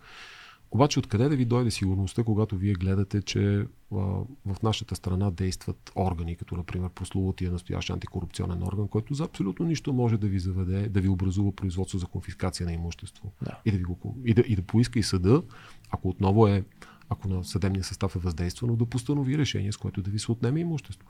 Или както до не много отдавна имахме специализирано правосъдие, специализирани съдилища, специализирани прокуратури. Да. Там се нагледахме на страшни примери изкарани нали, в хода на журналистически разследвания, как човешки съдби се унищожават. Да. Ама се, се потъпкват невероятно. А, аз мога. Не, не, съм, не съм в такава степен а, наказателен адвокат, но, но на мен ми направи впечатление и сега окончателното решение по делото срещу Иванчева. А, решението, което е постановено от Върховния касационен съд, е неподобаващо на Върховния касационен съд. Какво имате предвид? Ами то, то е едно, как да ви кажа сега, немотивирано или лошо мотивирано mm. и едно, като цяло едно слабо, слабо решение, ако трябва да бъде сравнено с други решения на този съд. Mm-hmm. В крайна сметка той е последната инстанция. Да. Изключително голяма отговорността на онзи, който решава на последна инстанция. Защото след него няма никой. Тоест някакъв тип имиджово решение ли е да. това, според вас? Според мен там се. Та, видя се още от апелативната инстанция, mm. от апелативния специализиран наказателен съд, че се търси някакъв соломоновски подход. Точно така. Хем да бъдат опраскани, хем да не е с толкова много, нали, че да, да настройва обществото срещу, mm. срещу това правосъдие. в случая е, има, има много голямо, голямо съмнение тегне на доказаността mm. за извършени престъпления. И това се вижда в самото решение. А, решението на Върховния касационен съд е в белитристичен стил. Това е неподобаващо на един съд на, на последна инстанция.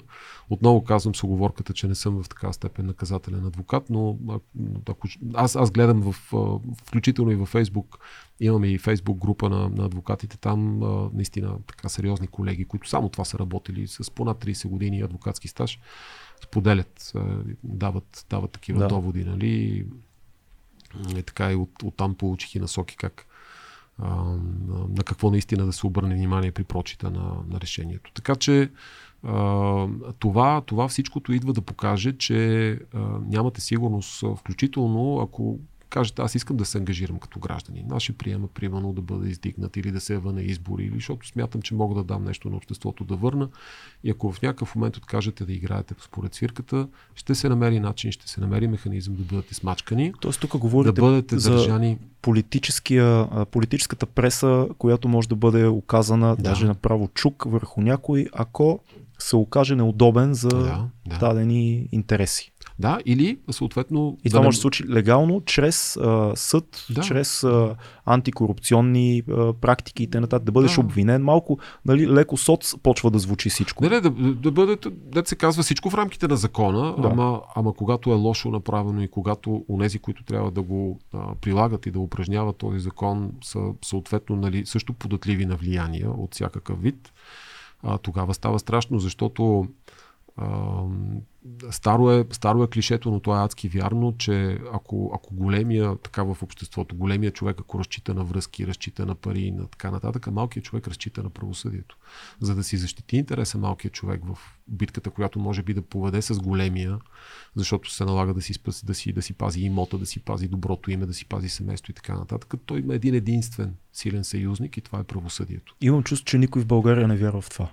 Имам чувство, че някакси това ми е усещането. Знам, че звучи може би много драматично, но не, не съм срещал да. отдавна хора, които да, да се чувстват а, защитени от правото и от закона в битка, която би им предстояла, особено с някой по-голям човек. Аз дори за много по-малки неща хората вече усещам, че не искат да се разправят. То е Да. нихилизъм, някакъв а, нарушение, някакво спрямо теб на друг гражданин, даже не на Да. някаква сила, дето трябва да се бориш. Няма какво да се занимавам. Нещо пред блока не е наред. А, виждаш там пътя не е оправен. И също някакви изключително банални неща. Подкуп някакъв в администрацията на някой му оправили по-бързо документите, пуснали го пред.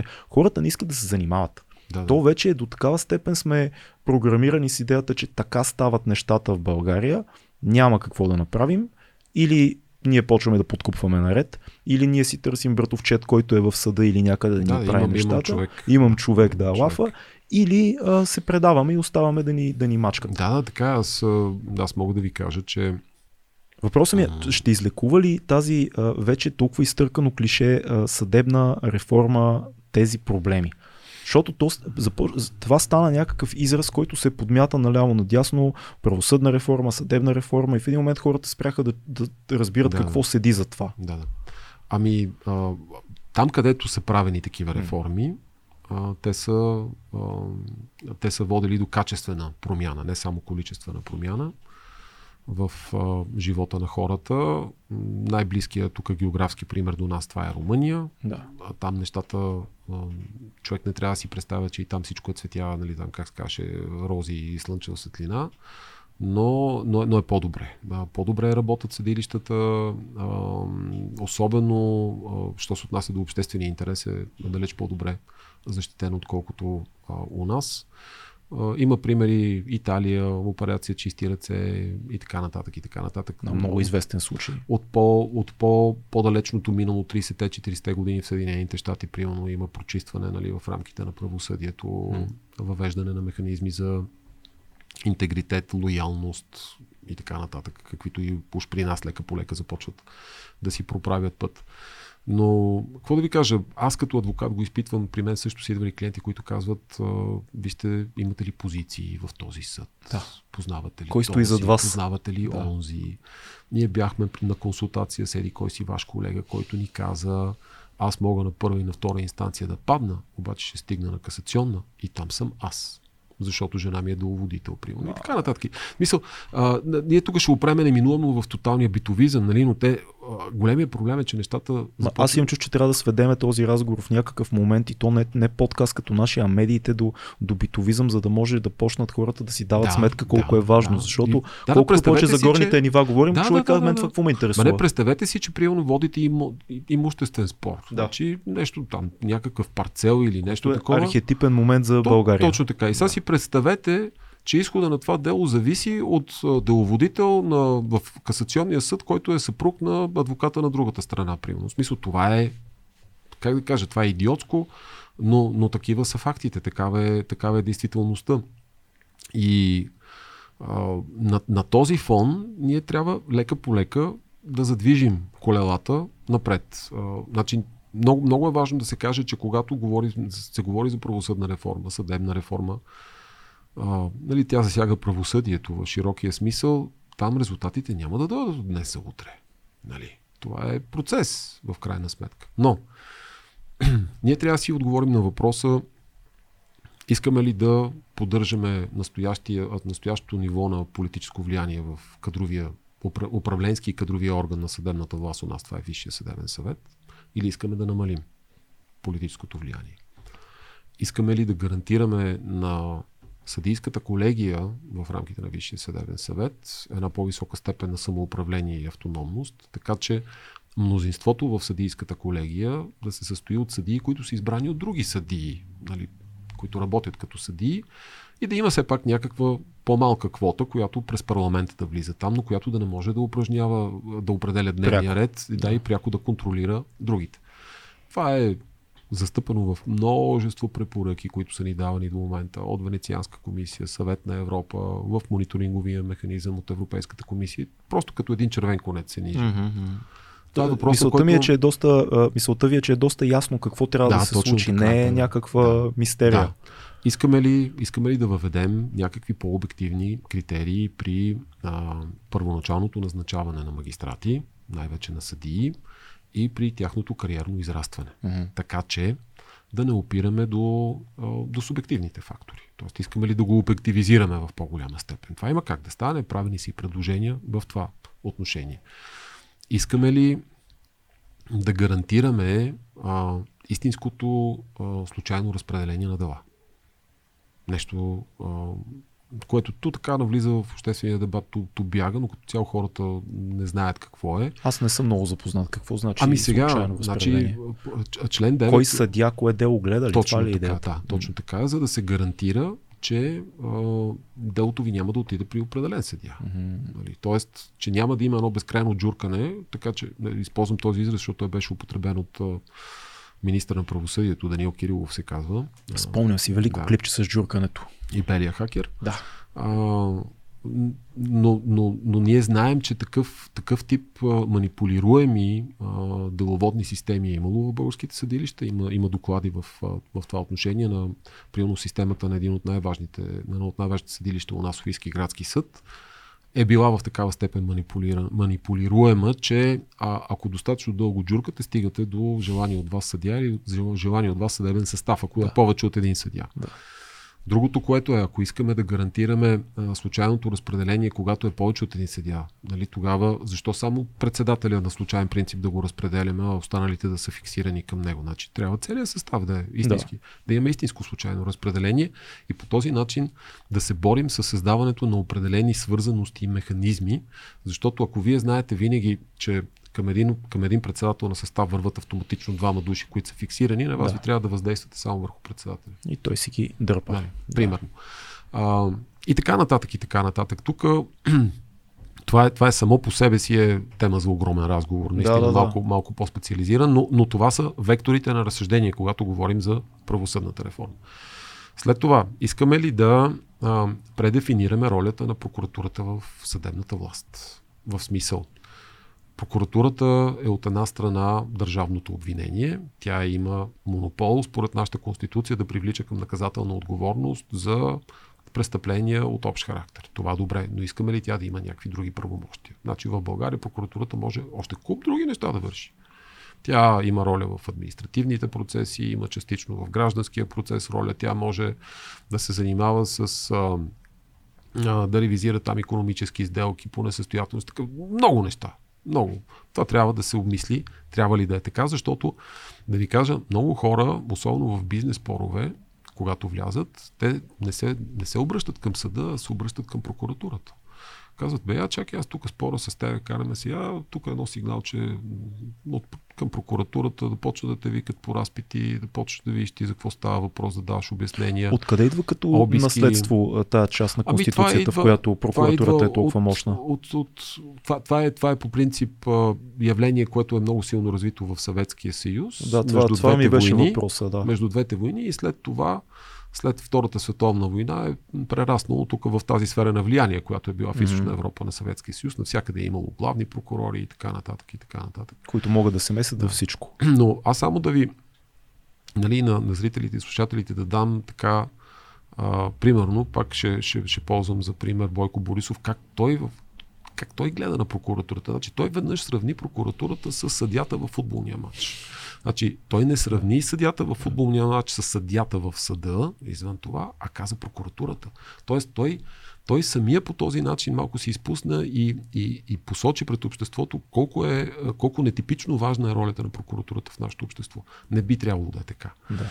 А, ние трябва да помислим, а, трябва ли ни фигурата на главния прокурор, който... Ето да, довършете и тук да, имам два въпроса много който, който от една страна, сега когато го викат в парламента, нали, там да се отчита, да представя доклади и така нататък, непрекъснато казва, главният прокурор няма задължението да знае това, да знае онова, аз съм само административен ръководител на административни ръководители, но всъщност знаем, че неговата власт е в пъти в пъти по-голяма и, и много ключова, както в рамките на самата прокуратура, така и в рамките на Висшия съдебен съвет. И, а, и, и съответно, ако той е просто административен ръководител на други административни ръководители, за какво ни е? Защо Тук... ни е, кому е нужно такова нещо? Тоест като цяло фигурата главен прокурор? Да, да, като цяло фигурата, не, не конкретното лице. Оставете да, да, го, но да, да, да. А, а, Вижте, в, в България проблема с главния прокурор е системен проблем, независимо от а, титуляра на длъжността. Значи Ето, проблеми имаше при Гешев, да. то има ги имаше. Цацаров. При Цацаров да. имаше.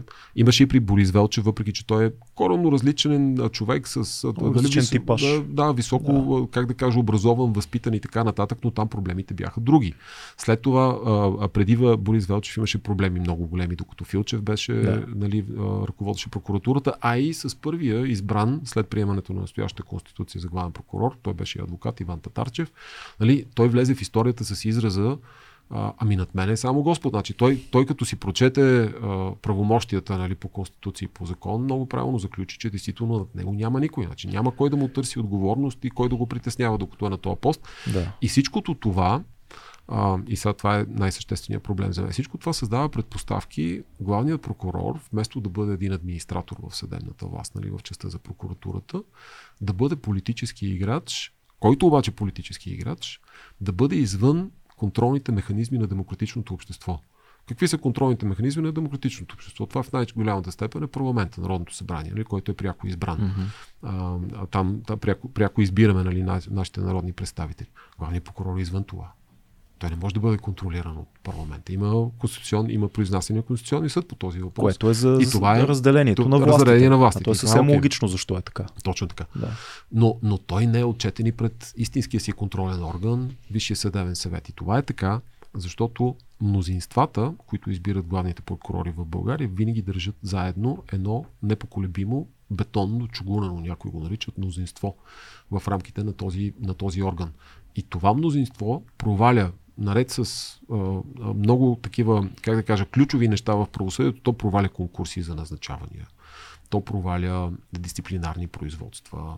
То проваля налагане на, нали, на някакви мерки. Какъв е механизма това чугунено мнозинство да се Ами, на първо, място, на първо място трябва да се намали влиянието на прокуратурата през политическата, през парламентарната квота. Трябва да се обмисли пълното разделяне на двете колеги. В момента те са все още обединени в пленум по определени въпроси. Не трябва прокуратурата да участва в избора на, върховни, на председателите на върховни съдилища и обратното. И трябва а, тази парламентарната квота, която ще бъде в а, прокурорската колегия, настоящата или в бъдещия прокурорски съвет, може би, тя трябва да е по-голяма от избраните директно от прокуратурата членове. Кой взима, кой взима тия решения? Това трябва да се вземе с конституционно мнозинство от Народното събрание. Това минава, през, събрание. Да, това минава през промяна на Конституцията, защото а, бройките във Висшия съдебен съвет на онези, които се избират от парламент и онези, които се избират от магистратите, те са записани в Конституцията. И Тоест, много трябва вероятно. Да променим Конституцията, трябва да, да променим Конституцията. Да. да. Това изисква конституционно мнозинство. Това е Сега, сложно. Ами, а, и да, и не. А, има, има няколко органа в съдебната власт, които се избират с конституционно мнозинство от малкото, така нареченото малко конституционно mm-hmm. мнозинство от 160 гласа. Да. Това е инспектората към Висшия съдебен съвет и това е парламентарната квота във Висшия съдебен съвет. А, инспектората а, е с изтекал мандат от две години и половина. Значи на тия хора им е изтекал мандат. А, предходните парламенти, те бяха с много кратък живот, там някакси не можаха да се разберат. Мисля, че не се и потрудиха да изберат Никак. инспекторат. Сега, от октомври насам, трябва да се избере парламентарна квота във Висшия съдебен съвет. Тя също се избира с 160 гласа. ако в този парламент сегашния, който е вземат да се намерят 160 гласа, те ще бъдат на базата на някакви договорки. Това е ясно. А то могат да се обмислят и някои конституционни изменения. Включително, включително и това разпределение на баланса в рамките на Висшия съдебен съвет, mm-hmm. за което разбира се ще се води дълъг дебат. Той самата конституционна процедура предвижда нали, дълъг дебат. Там не могат да го скипнат така бързичко. Като с председателя да, на, като с картините бюлетини. Като, да, не могат да го направят. Въпреки, че е, помните и като избираха председател на Народното събрание, имаше много гневни хора, които казаха, айде бе, какво толкова три дена да. размишляваме, което е тотално недемократично като начин на мислене. Напротив, за такива неща трябва да се размишлява, да. но както и да е. Две неща, които а, си мисля докато ви слушам. Дори да махнем Гешев, това не решава никакви проблеми. Тоест всички са се фиксирали в това да, да махнем Гешев. Ма разговора, никога, истинския разговор никога не е бил да махнем Гешев. Публичния разговор, медийния разговор, да. който тече, как да махнем Гешев. Да. Дори да махнем Гешев, това не решава нищо, да. кой знае какво. И все пак, аз като един гражданин буден да попитам, защо толкова време не може да го махнем този Гешев а, господин Георгиев, защото очевидно има консенсус в обществото, че този човек дразни много хора с да. присъствието си, с решенията, които взимат, с, с нелепите си интервюта в един ужасно мутренски стил, който е много 90-тарски, да. нали, почти се доближава до Бойко Борисов, майде там някакси сме свикнали да се смеем, пък при Гешев не е и смешно. Да. Защо не може веднага това да се го, Веднага ще го обясня. Значи механизма по предсрочното отстраняване на главния прокурор, той минава през Висшия съдебен съвет. Там трябва да... Чугуненото мнозинство. През чугуненото да. мнозинство, което на този етап не е реалистично. Uh-huh. Значи там трябва да се внесе искане за предсрочно отстраняване. Так, такива искания две имаше до момента и това е също много голямо раздвижване, ако искате така в пластовете на българското правосъдие. Това до момента не е правено никога. Uh-huh. За първи път го направи Янаки Стоилов, докато беше служебен министр. Yeah в по-предходното служебно правителство а, и следващия път го направи Надежда Юранова, когато беше редовен министр. Нали? Да. И това е в някаква степен напредък. Но няма как да, да очакваме от Висшия съдебен съвет, чието мнозинство избра Гешев, по същия начин да го, да го отстрани. Това беше нереалистично. Но трябваше да, бъде, трябваше да се направи, за да се покаже на обществото как всъщност стоят нещата. А,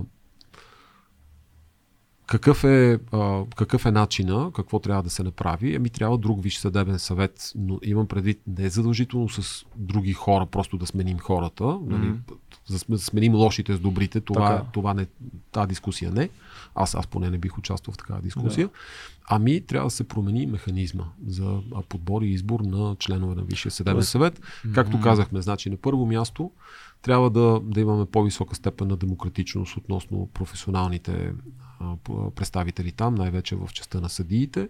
И след това трябва да кажем, тези, които ще избираме през парламента, нека те да бъдат истинско гражданско участие, а не бивши или настоящи магистрати. Защото какво правим, ако през парламента вкарваме повече от същото, нали, което да. виждаме, че не. Няма нека. Значи, конституционното изискване е за юристи с 15 годишен поне юридически стаж и с високи морални и професионални качества.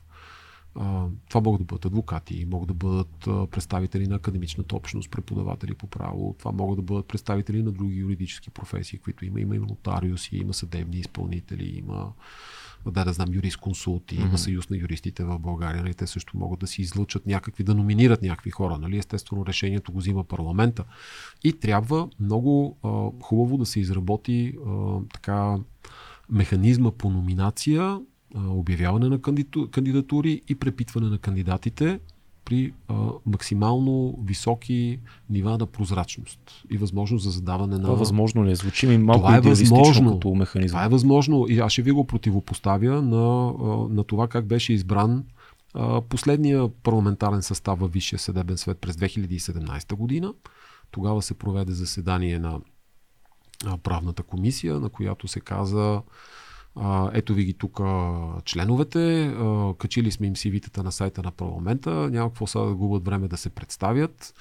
А, въпроси на граждански организации няма да допускаме И дайте, ако обичате по-бързичко тук, нали, защото нямаме, нямаме цял ден време да се занимаваме механизъм с тези от неща. по-ранна част на разговора Да, тогава, Да. тогава много водещ в, в тези изказвания и гласувания в парламента беше тогавашният народен представител Емил Димитров тире ревизоро. Да. И а, резултатът е този, че вследствие на договорка, тогавашна договорка между политическите партии, в тази договорка участваха както ГЕРБ, така и БСП, така и ДПС, така и Обединени патриоти, които бяха в тази, говорим за 44-я парламент, а, се избраха парламентарните членове Висшия съдебен съвет, всичките с мнозинства отвъд 160 гласа. Значи там имаме хора избрани с по 205 гласа, 198 гласа. Виждате, нали? много, много стабилни мнозинства Стабилно, да. които сочат за съответната договореност. Сега, това на този етап очевидно не е възможно, но а, в крайна сметка не може да се толерира парламента не може и да бездейства толкова дълго време и да не ги избира, както инспектората, така и членовете на Висшия съдебен съвет. И а, всъщност гаранцията за това, че а, а, качествено можем да променим състава на Висшия съдебен съвет, тя минава през а, номинациите и изслушванията и задаването на въпроси и даването наистина на конкретни отговори и търсенето след това на сметка. Да, и някакъв баланс между прозрачност и слушане на експертите в областта, изобщо хора, които разбират кой е подходящо и някаква отворена комуникация с гражданското общество, защото аз, да кажем, не мога да, да, да избера кой да бъде във Висшия съдебен съвет, но мога да седна и да прочета и да се информирам кой е предложен, каква му е биографията. Така, да. Нали, мога да се запозная. Много е трудно човек да каже, Но- ето този. Нали? Аз Да. съм извън този сектор тотално. А, добре, заговорихме за гражданско общество. Инициатива Правосъдие за всеки последните години организира някои от най-активните, мощни и шумни протести, които изразиха мнението на много хора за това, което случва в България и някаква надежда за промяна. Има ли го това гражданско общество още? Усещате ли го вие? Ще се активира ли а, през следващата година или края Да. на тази? Нали, как го... А, да, а, нашето впечатление в правосъдие за всеки е, че гражданското общество, особено в София, М, но не само, тъй като ние сме, ние сме подпомагали а, така събития извън София, да. включително сме канени а, и сме пращали хора. Аз съм бил във Варна, в Стара Загора, така да, да подпомагам местни общности в а, тая връзка.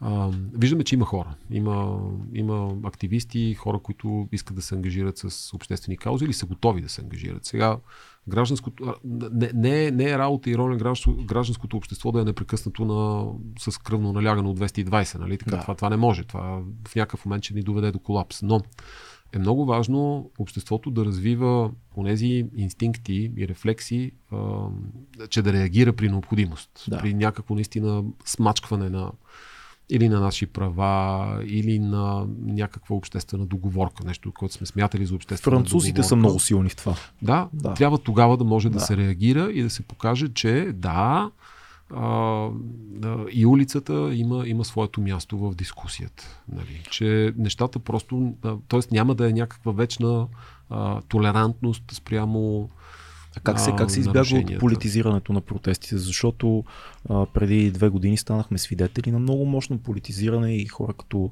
Майя Манолова яхнаха да. протестната вълна и даже влязоха в парламент. Изключително компрометирани личности се появих, казаха, да, да, аз, аз съм лидера на този протест, това са моите Мгм. хора.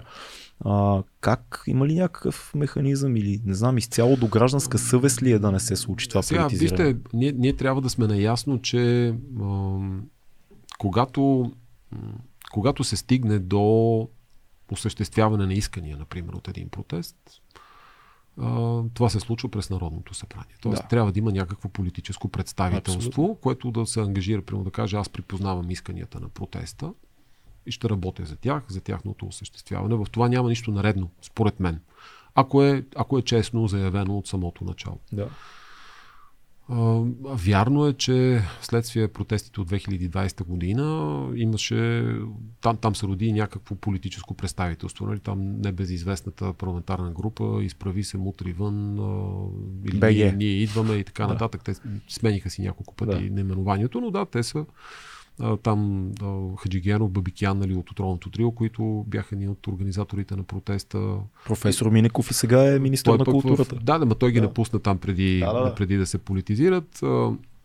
Но те бяха народни представители в 45 и в 46-я парламент, след това не им стигнаха а, силите. Аз виждам, че те в момента имат политически амбиции, тъй като поддържат нали, а, да, там някакъв политически бранд. Това е напълно окей. Okay.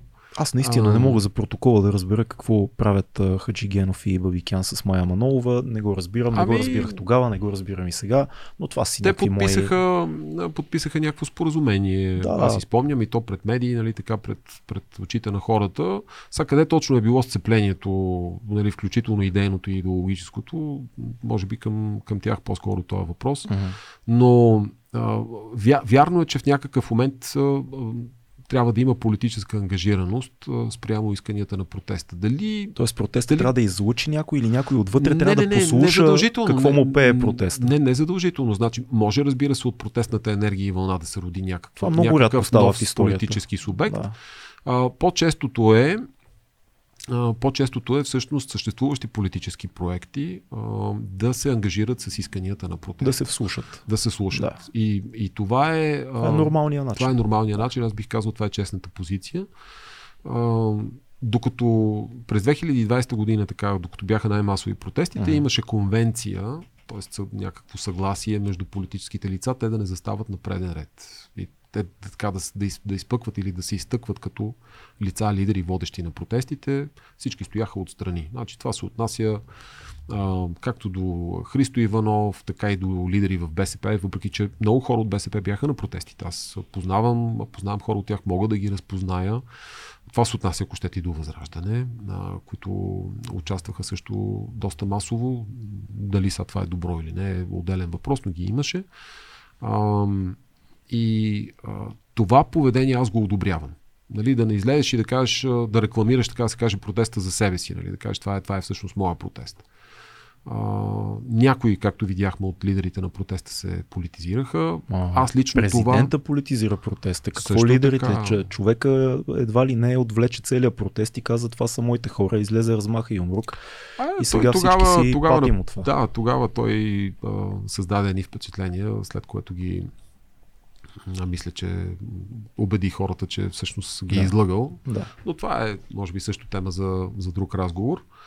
Така че това са, това са напълно нормални процеси. Някъде ги има а, в повече, друга да ги има в по-малко. При нас, а, заради наистина силното противопоставяне, аз очаквам протестните вълни по-скоро да не ни напускат. Нали? А, а колко ще бъдат големи и колко ще бъдат силни, това ще зависи вече от някаква конкретика от някакви, конкретни, от някакви конкретни събития. В крайна сметка това, което изкарва много хора на улицата са конкретни неща и понеже нали споменахме президента, а, ами когато толкова нагло нахлуване осъществи специализираната прокуратура нали, да. в президентството, с, включително с техните, тогава още съществуваше това бюро за защита на свидетели, mm-hmm. което те го използваха. Нали. Да за, така, за огнева мощ, а, а, когато имаше такива случки като това с Росенец, нали, недопускането там на брега. Значи това е в състояние да катализира някакво обществено напрежение и недоволство. Е, то имаше и реакция сега на това среднощно съвещание за хартийните бюлетини. Не бяха толкова много хора, но да. не бяха и малко. Така имаше, да. Аз бях в петък, имаше. Да, и, и всъщност произлиза ли нещо от това? Освен а, видното недоволство и, и факта, че ето едни хора реагират. Произлиза ли нещо практически? Ще, ще ми се, не знам, може би малко по циничен ставам с годините, не знам защо е така, но преди 7-8 години малко по-различно гледах нещата и се е, надявах да проистече нещо. Сега малко по-скептично и по-цинично mm-hmm. понякога гледам към протестите и усещам и се хващам и си го признавам. Yeah. И си казвам, добре, окей, ще излезем, ще викаме, после малко, лека по лека инерцията пак ще се забави ще започне това да се е случват Това е нормално неща. обаче. А, това е нормално и човек не бива да очаква, че един протест ще мине като ураган, като една велика октомврийска социалистическа революция и всичко ще промени, ама да. коренно. Нали? Да. И, и слава Богу, че не се случва така. Нещата, много жертви има при такива да, събития. Да, да, точно така. Да. да. Така че ам, Въпросът е, че 2013 година беше преди 9 години. Да, да. И нещата продължават да циклят. А, а господин Сега, Делян Певски е все още на първия е ред вярно. на ДПС. Това е, това е вярно, да. И даже подвикваше на Вежди Рашидов как да гласува а, и така нататък. Ще ви, веднага ще ви дам отговор на този въпрос. А, а, значи, там където няма прокурор, няма и съд. Където няма обвинител, да, да, да. няма и дело. Така е. А, много, са, много е известен така лафа на настоящия главен прокурор. Тогава той беше наблюдаващ прокурор по делото КТБ, когато го питаха Делян Певски има ли го в делото. Той каза, няма го, няма го и Путин, няма го и Обама. А, след това каза, че инициалите ДП можело да означава всичко, можело да означава държавно предприятие и така нататък. Да.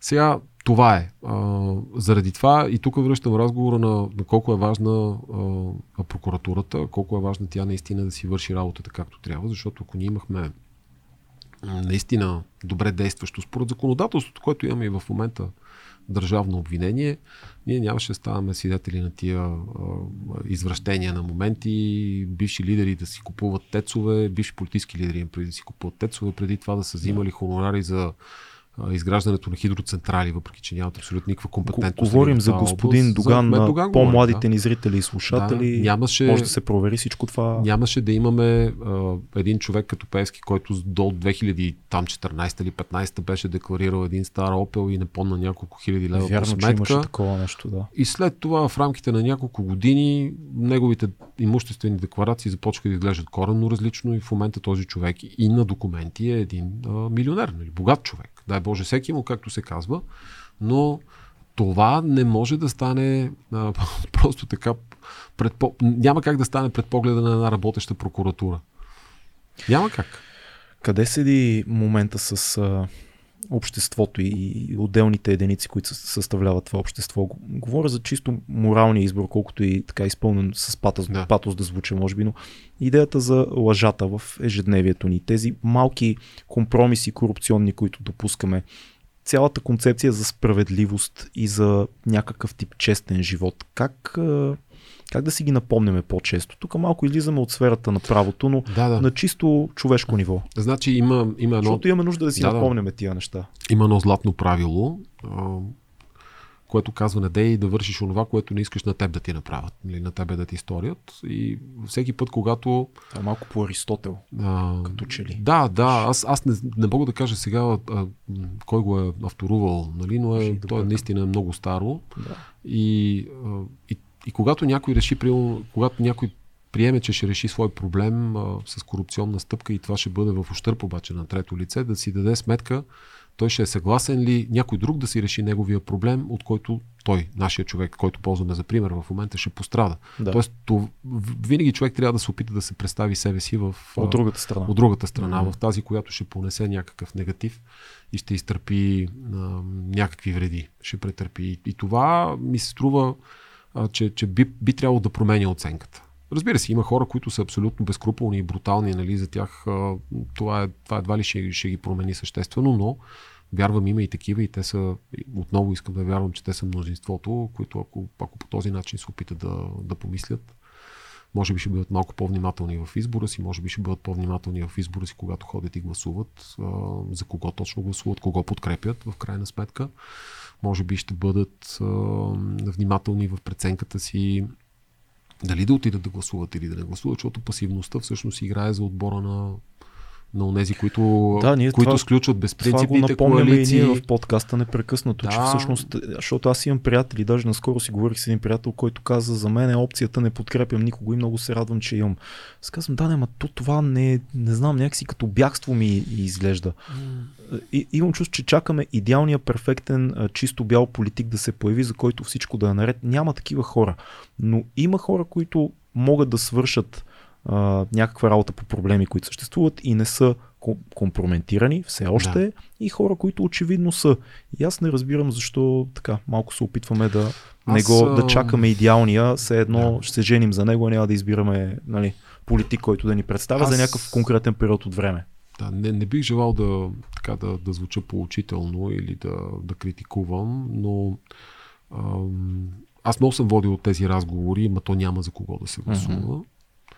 И, и много често резултата от разговора е, че всъщност този, който твърди, че няма за кого да се гласува, реално почти не познава, той почти не знае, не е неясно с това, което се предлага на политическия на пазар. Да. да. Това е а, довода, няма, няма хора, са едни и същи. Отдавна ли да, са едни и същи? Ама аз ама... И, и, сега, като се каже, добре, да, ама поинтересувай се, виж там все пак кои са хората, виж програма. Е, къде ще им ги чете там тия? Да, да, нали? да. Ами, сега, сделката е такава, играта е такава. А, ако искаш да, нали, да, на тебе ти е нещо важно в обществото да се случи. Примерно, важно ти е данъците да се намалят или да не се качват, или да се качат съответно, защото има и такива хора, които да. искат данъците да са по-високи. А, важно ти е примерно да има по-силна защита за частната собственост, искаш да се строи повече, да се строи по-малко, искаш, знам ли аз, по, по... Социална политика или да. по-дясна ами, бизнес политика? Ами, да, намираш си. Значи има, абсолютно всичко се да. предлага. Абсолютно всичко го има на политическия пазар, гледаш се, гледаш малко програми, ако решиш, че някого ще подкрепиш преференциално, нали, гледаш коя е листата за твоя район, конкретния, нали, виждаш в тая листа коя е, в оная листа коя. Значи аз, аз, съм, аз съм подкрепял в миналото имал съм такива гласувания, подкрепил съм партии, които принципно не подкрепям, но само заради конкретната личност съм гласувал, защото просто е издигната от тази партия. Това но, е довод, който съм чувал доста но хора, вярвам, нали, да. но вярвам на самия човек и искам да. него да го подкрепя. Да, правя го на цената за, за обща подкрепа на въпросната партия но а, не съм се чувствал след това предаден като избирател, например. Mm-hmm. И а, ако, ако искаме нали, да обвържем малко повече а, гласуването с конкретно лице, това е начина. Но, но той минава неминуемо през, през по-добро запознаване с А, какви са програмите и Б, кои са лицата, които казват ние тези програми ще ги осъществяваме. Да ви върна малко на темата за морала. Адвокатите са така мейнстрим клишето за адвокатите, че те работят с много манипулация, с лъжи, да. нали, пълно е с вицове за адвокати. Да. Как един адвокат съхранява усещането си за морал, за справедливост и как не попада в този капан на манипулиране на езика, на текстове, на членове на закона и така нататък. Доколко, доколко може да се постигне баланс в живота на един човек, да се занимава с вашата професия, но да не изпадне в някакъв автоматично манипулиращ мод на, на живеене. Да. Това е трудно ми е да, да отговоря на този въпрос, защото това би предполагало да, да кажем, че да обобщим, нали, да окрупним и да кажем, че една голяма част от адвокатите са на един и същ такъв и действат по един и същи как начин. Как вие се пазите от този капан? Да, така, м- да моето впечатление, само това да кажа, mm-hmm. е, че адвокатурата е много така, много, много е разнородна. Има, не, не, аз не бих, не бих обобщавал. Има, има общи проблеми, които са за гилдията, така за професионалната общност но в никакъв случай не мога да кажа, че има някакво общо, общо поведение. За съжаление, от време на време има, има много лоши примери. Аз, аз дадах вече такива, казах, да. които излизат на повърхността и те хвърлят много тежка сянка върху имиджа и образа на, на професията. А, сега за... А, аз, аз винаги а, се опитвам да се поставя в, а, точно в тази ситуация, че трябва да помогна на свой клиент, нали, защото вярвам в неговата позиция и вярвам в правото на всеки един да, да получи защита и да, така, да, да, да има успех в своята претенция, стига наистина доказателствата и правото да са на негова страна. А, и, и си представям, че а, дори един, един съдия или един съдебен състав в някакъв момент също ще опре до адвокат. В някакъв момент от своя живот това може да се случи. Може да се случи заради него самия, заради близък, заради да. там роднина, майка, баща и така нататък. А, и тогава ще трябва той да се осланя на онези, които дълго време е как да кажа, има един такъв антагонизъм малко между магистрати нали, и адвокати, нали, на които е гледал високомерно, отнасял се пренебрежително и тем подобни. Съответно за адвоката на адвоката, това ще му разкрие един допълнителен хоризонт, че в някакъв момент той също може да си взаимодейства с магистрат на принципа на клиент-адвокат, нали, на принципа на, на, на, това, на това взаимоотношение. И именно защото адвоката никога не знае живота къде ще го заведе, при кого ще го прати или кого ще му доведе или uh-huh. кой ще му звънне на, на вратата. Именно заради това е, за мен лично е много важно упражняването на професията да минава през конкретни принципи. Така че работата а, качеството на услугата, която да се предоставя, да, е, да не зависи а, толкова а, да е съобразена с клиента, т.е. за едни да се прави, за други да не се прави, а да се прави по принцип, защото а, предизвикателството е, е много по-голямо от, от това да, да спечелиш едно конкретно дело, а, а предизвикателството е с а, всяка една победа, може би, към която да се стремиш. Е, един адвокат обичайно има много повече загуби, отколкото победи. Нали? Само на цената на невероятно избиране на, на дела е възможно да имате трак рекорд, който да е само такъв а, победен. Дела, които са очевидни победители. Да, да, да. да, да. да. А, статистиката е, че винаги имате повече загуби, отколкото победи. Нормално, просто в живота е така. Но с всяка една крачка, която минавате напред, с всяка една победа, която реализират отново за своя клиент. Пак казвам, това е, човек не го прави за себе си, колкото за клиента си. А, ако това го обвържете с идеята, че, че това е вашия, макар и малък принос за подобряване на средата, то това от, отваря един коренно, коренно различен хоризонт за упражняването на професията. А случвало ли ви се да имате клиент, с чиято кауза не можете да, да застанете да, на да, тази страна? Съм, да, да, и съм връщал. Отказвам се. Тоест да не се Казвам, да, поемате само а, каузи, които, са, които резонират с вас. Да, а, когато, когато виждам, че към мен се обръща клиент, който по-скоро желая да злоупотреби mm-hmm. с право, а, който, който, как да кажа, той не е притиснат от обстоятелствата и му трябва защита. Нали? Mm-hmm. Аз, аз читам, че защита всеки следва да получи. Естествено. Разбира се, преценка на адвоката е дали да се ангажира или да не се ангажира. Много е неприятно и е грозно, между другото, когато адвокатите биват идентифицирани с техните клиенти. Това се случва непрекъснато. Да, защото някой адвокат на еди кой си, значи той е задължително. Нали, ако е някой адвокат на престъпник, значи и адвоката е престъпник. Нали? Да, но има и много случаи за адвокати, които защитават само а, определени, определени а, престъпни гилди, високо платени, свързани това е хора. Така че това е клишето вярно, има своята. Да, това е вярно, но да. аз, аз вярвам отново в това, че всеки има право на защита. Много, да, да, много е лошо да се, да се окаже, че нямаш право на защита. Не, няма това е една да друга система, да към която се надяваме всички да, да не се връщаме. А, така че аз съм, аз съм имал, когато съм прозирал някакви наистина много така, много, много лоши помисли от страна на потенциални клиенти, да не, предпочитал съм да не се ангажирам с тях. Просто да кажа, аз не съм вашия човек. Тоест по-скоро моралния компас е това, което определя за вас. А за мен, е, на... за мен е съществен. Да. да. за мен е съществен. Аз имам и по няколко дела всяка година, които ги водя изцяло пробоно и помагам а, на най-вече на лица, които или са в а, някакво затруднено материално състояние или а, да кажем на, на колега юрист или колега адвокат, защото и това се случва от време на време, да си помагаме, да си помагаме взаимно. Но, но пак казвам, ако, ако всеки, който в вършенето на своята работа открива в, в това не само инструмент за да заработи финансовите средства, които са нужни да обезпечат нашето съществуване. Няма как живеем в такова общество, всичко струва пари, но ако, ако гледа на работата 2200 си, в Patreon. ако всеки гледа на работата си да. като на, на една възможност просто да, под, да подобри средата, да. а с това да, подреди, да, под, да подобри общата среда, а, то тогава а, ние бихме имали едно по-различно общество. И това не се отнася само за адвокатите. Това се отнася за таксиметровите шофьори, ако те решат, примерно, че ще спазват повече пътните правила това, звучи, това също се отнася за полицаите, за общинските служители, там администрацията и така нататък. Нали? Представям си, че е трудно и може би звучи, звучи малко високопарно, но за мен това е, това е истинската мотивация да се ангажирам с, с дадена кауза. Аз понеже не винаги в живота си съм бил адвокат. Докато съм следвал аз съм работил в кол център, правил съм телемаркетинг, какво ли още не. И винаги съм се опитвал да намеря нещо истински смислено в работите, които съм вършил, защото иначе те сами по себе си са били адски скучни и, по-скоро потискащи, нали, отколкото така а, раз, развиващи ме. Да. Тоест, това е, това е било, което ме е държало някакси над, над повърхността и което ми е вдъхвало усилия да гледам напред и да мисля за бъдещето. И а, може би оттам съм го развил това нещо и съм го пренесъл и сега в адвокатурата, нали? защото нали, да, човек живее в настоящето, обаче винаги трябва някакси погледа да е насочен в, в бъдещето. И, а, а, ако, а ако мислим за бъдещето, тогава неминуемо мислим за нас като някаква общност, всичките граждани. Нали? Mm-hmm.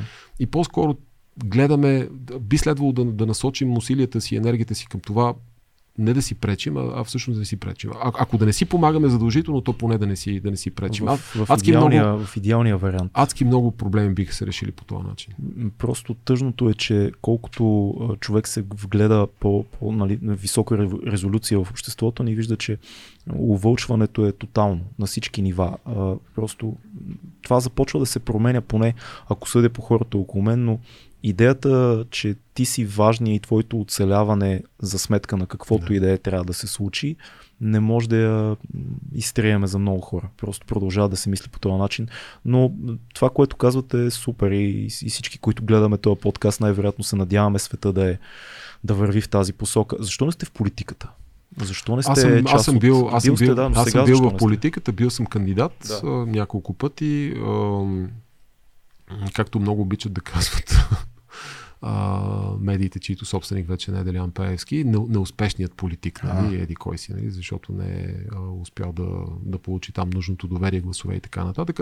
А, за мен това беше въпрос на лично, лично решение. А, то дойде някъде в средата на 2019 година. От тогава съм, съм решил, че няма да се ангажирам пряко в политиката. Mm-hmm а, нямам представа дали това ще се промени в някакъв момент. В, сега по-настоящем не ми е, не ми е на Което не ви пречи да вършите доста работа чрез да, гражданска аз, организация. Да, точно така. Адвокат. Точно така, да. Аз, аз съм и в, имам и една адвокатска организация, да. Обединението на свободните адвокати. Там също пред колегите съм поел ангажимент, че докато председателствам тази организация, няма да се ангажирам политически, просто за да няма да не, как да кажа, едното да не хвърля сянка върху, върху другото. Аз само ще кажа, че имаме нужда от повече политици като вас, така че бъдещето е пред вас а, и смятам, че така, искам да виждам повече политици от този тип в управлението на страната ни, без значение към коя партия да. се насочите, не говоря партийно, говоря като избирател, да. гражданин. А, за финал имаме една рубрика, която се казва книга, филм, събитие. Всеки наш да. гост ни препоръчва по една книга, която е важна за него, един филм и едно събитие, на което могат да го видят физически нашите зрители и слушатели. Дайте да пробваме с една книга първо. Да, аз тук няма да се замисля на махалото на Фуко, на Умберто Еко. А, на мен това ми е много, много, много любима книга от много отдавна и много обичам да я чета и препрочитам, защото тя е от този тип книги, в които колкото и пъти да си ги чел, винаги намираш нещо, Жестока книга. което или си го забравил, или, а, или, или, или ти прави по по-различен начин впечатление, така от, а, от дистанцията на времето. А, за филм е по-трудно, доста по-трудно. Може да е нещо, което сте гледал отдавна, може да е нещо, което наскоро сте гледал, сериал, документален да. филм.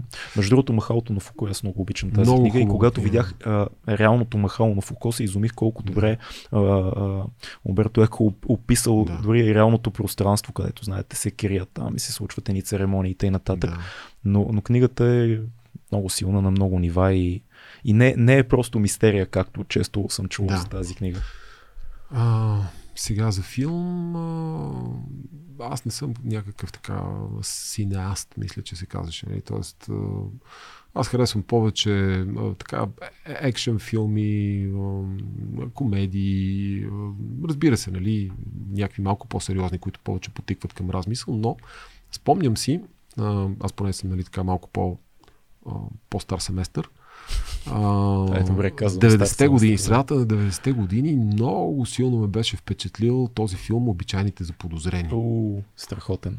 А, сега, а, Деко го гледах неотдавна по една от платформите, вече не помня коя, дали беше Netflix или HBO. А, Естествено, сами се стори по-различно. Е, да, да. Ама аз съм на друга възраст, да. нали, и така нататък. Той е все пак 90-тарски филм, няма какво да се лъжим. Но.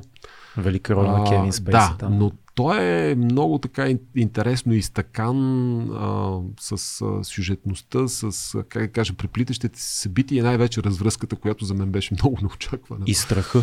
Да, и страха. Да. За непознатото. Това, което никой да, не го е виждал, всява най-много да, страх. Една, е, един много интересен такъв поглед или прочит на, на дяволското, на диаболичното, да. нали, пресъздадено през образа на, на Кевин Спейси. Което за, за американеца е с немско име, но е от турско потегло. Кайзер да, Созе Кайзер, беше Кайзер всъщност Созе, турчин, да, да. но е Кайзер Созе, защото на тях им звучи като диаболично, защото го свързват да, с да. Германия Втората световна война и това да, за американеца е страх. Созе, да. Да. Та, та, това, е, това е по отношение на филма. Супер филм. Сега за, за събитието какво беше? Някъде където могат да ви видят. Този подкаст излиза в неделя. а, протест, акция, някаква обсъждане публично, къде може някой да дойде и да каже, адвокат Георгиев, гледах ви 2200 подкаст, беше супер. Примерно. Ами, Или знам има някакво аз... желание да се свържи с а, инициатива правосъдие да, за всеки. Сега ние в, в момента нямаме, ние имахме за един период от време, правихме всяка сряда или всяка втора сряда в месеца правихме така, имахме регулярно събитие пред съдебната палата. В момента mm-hmm. нямаме такова.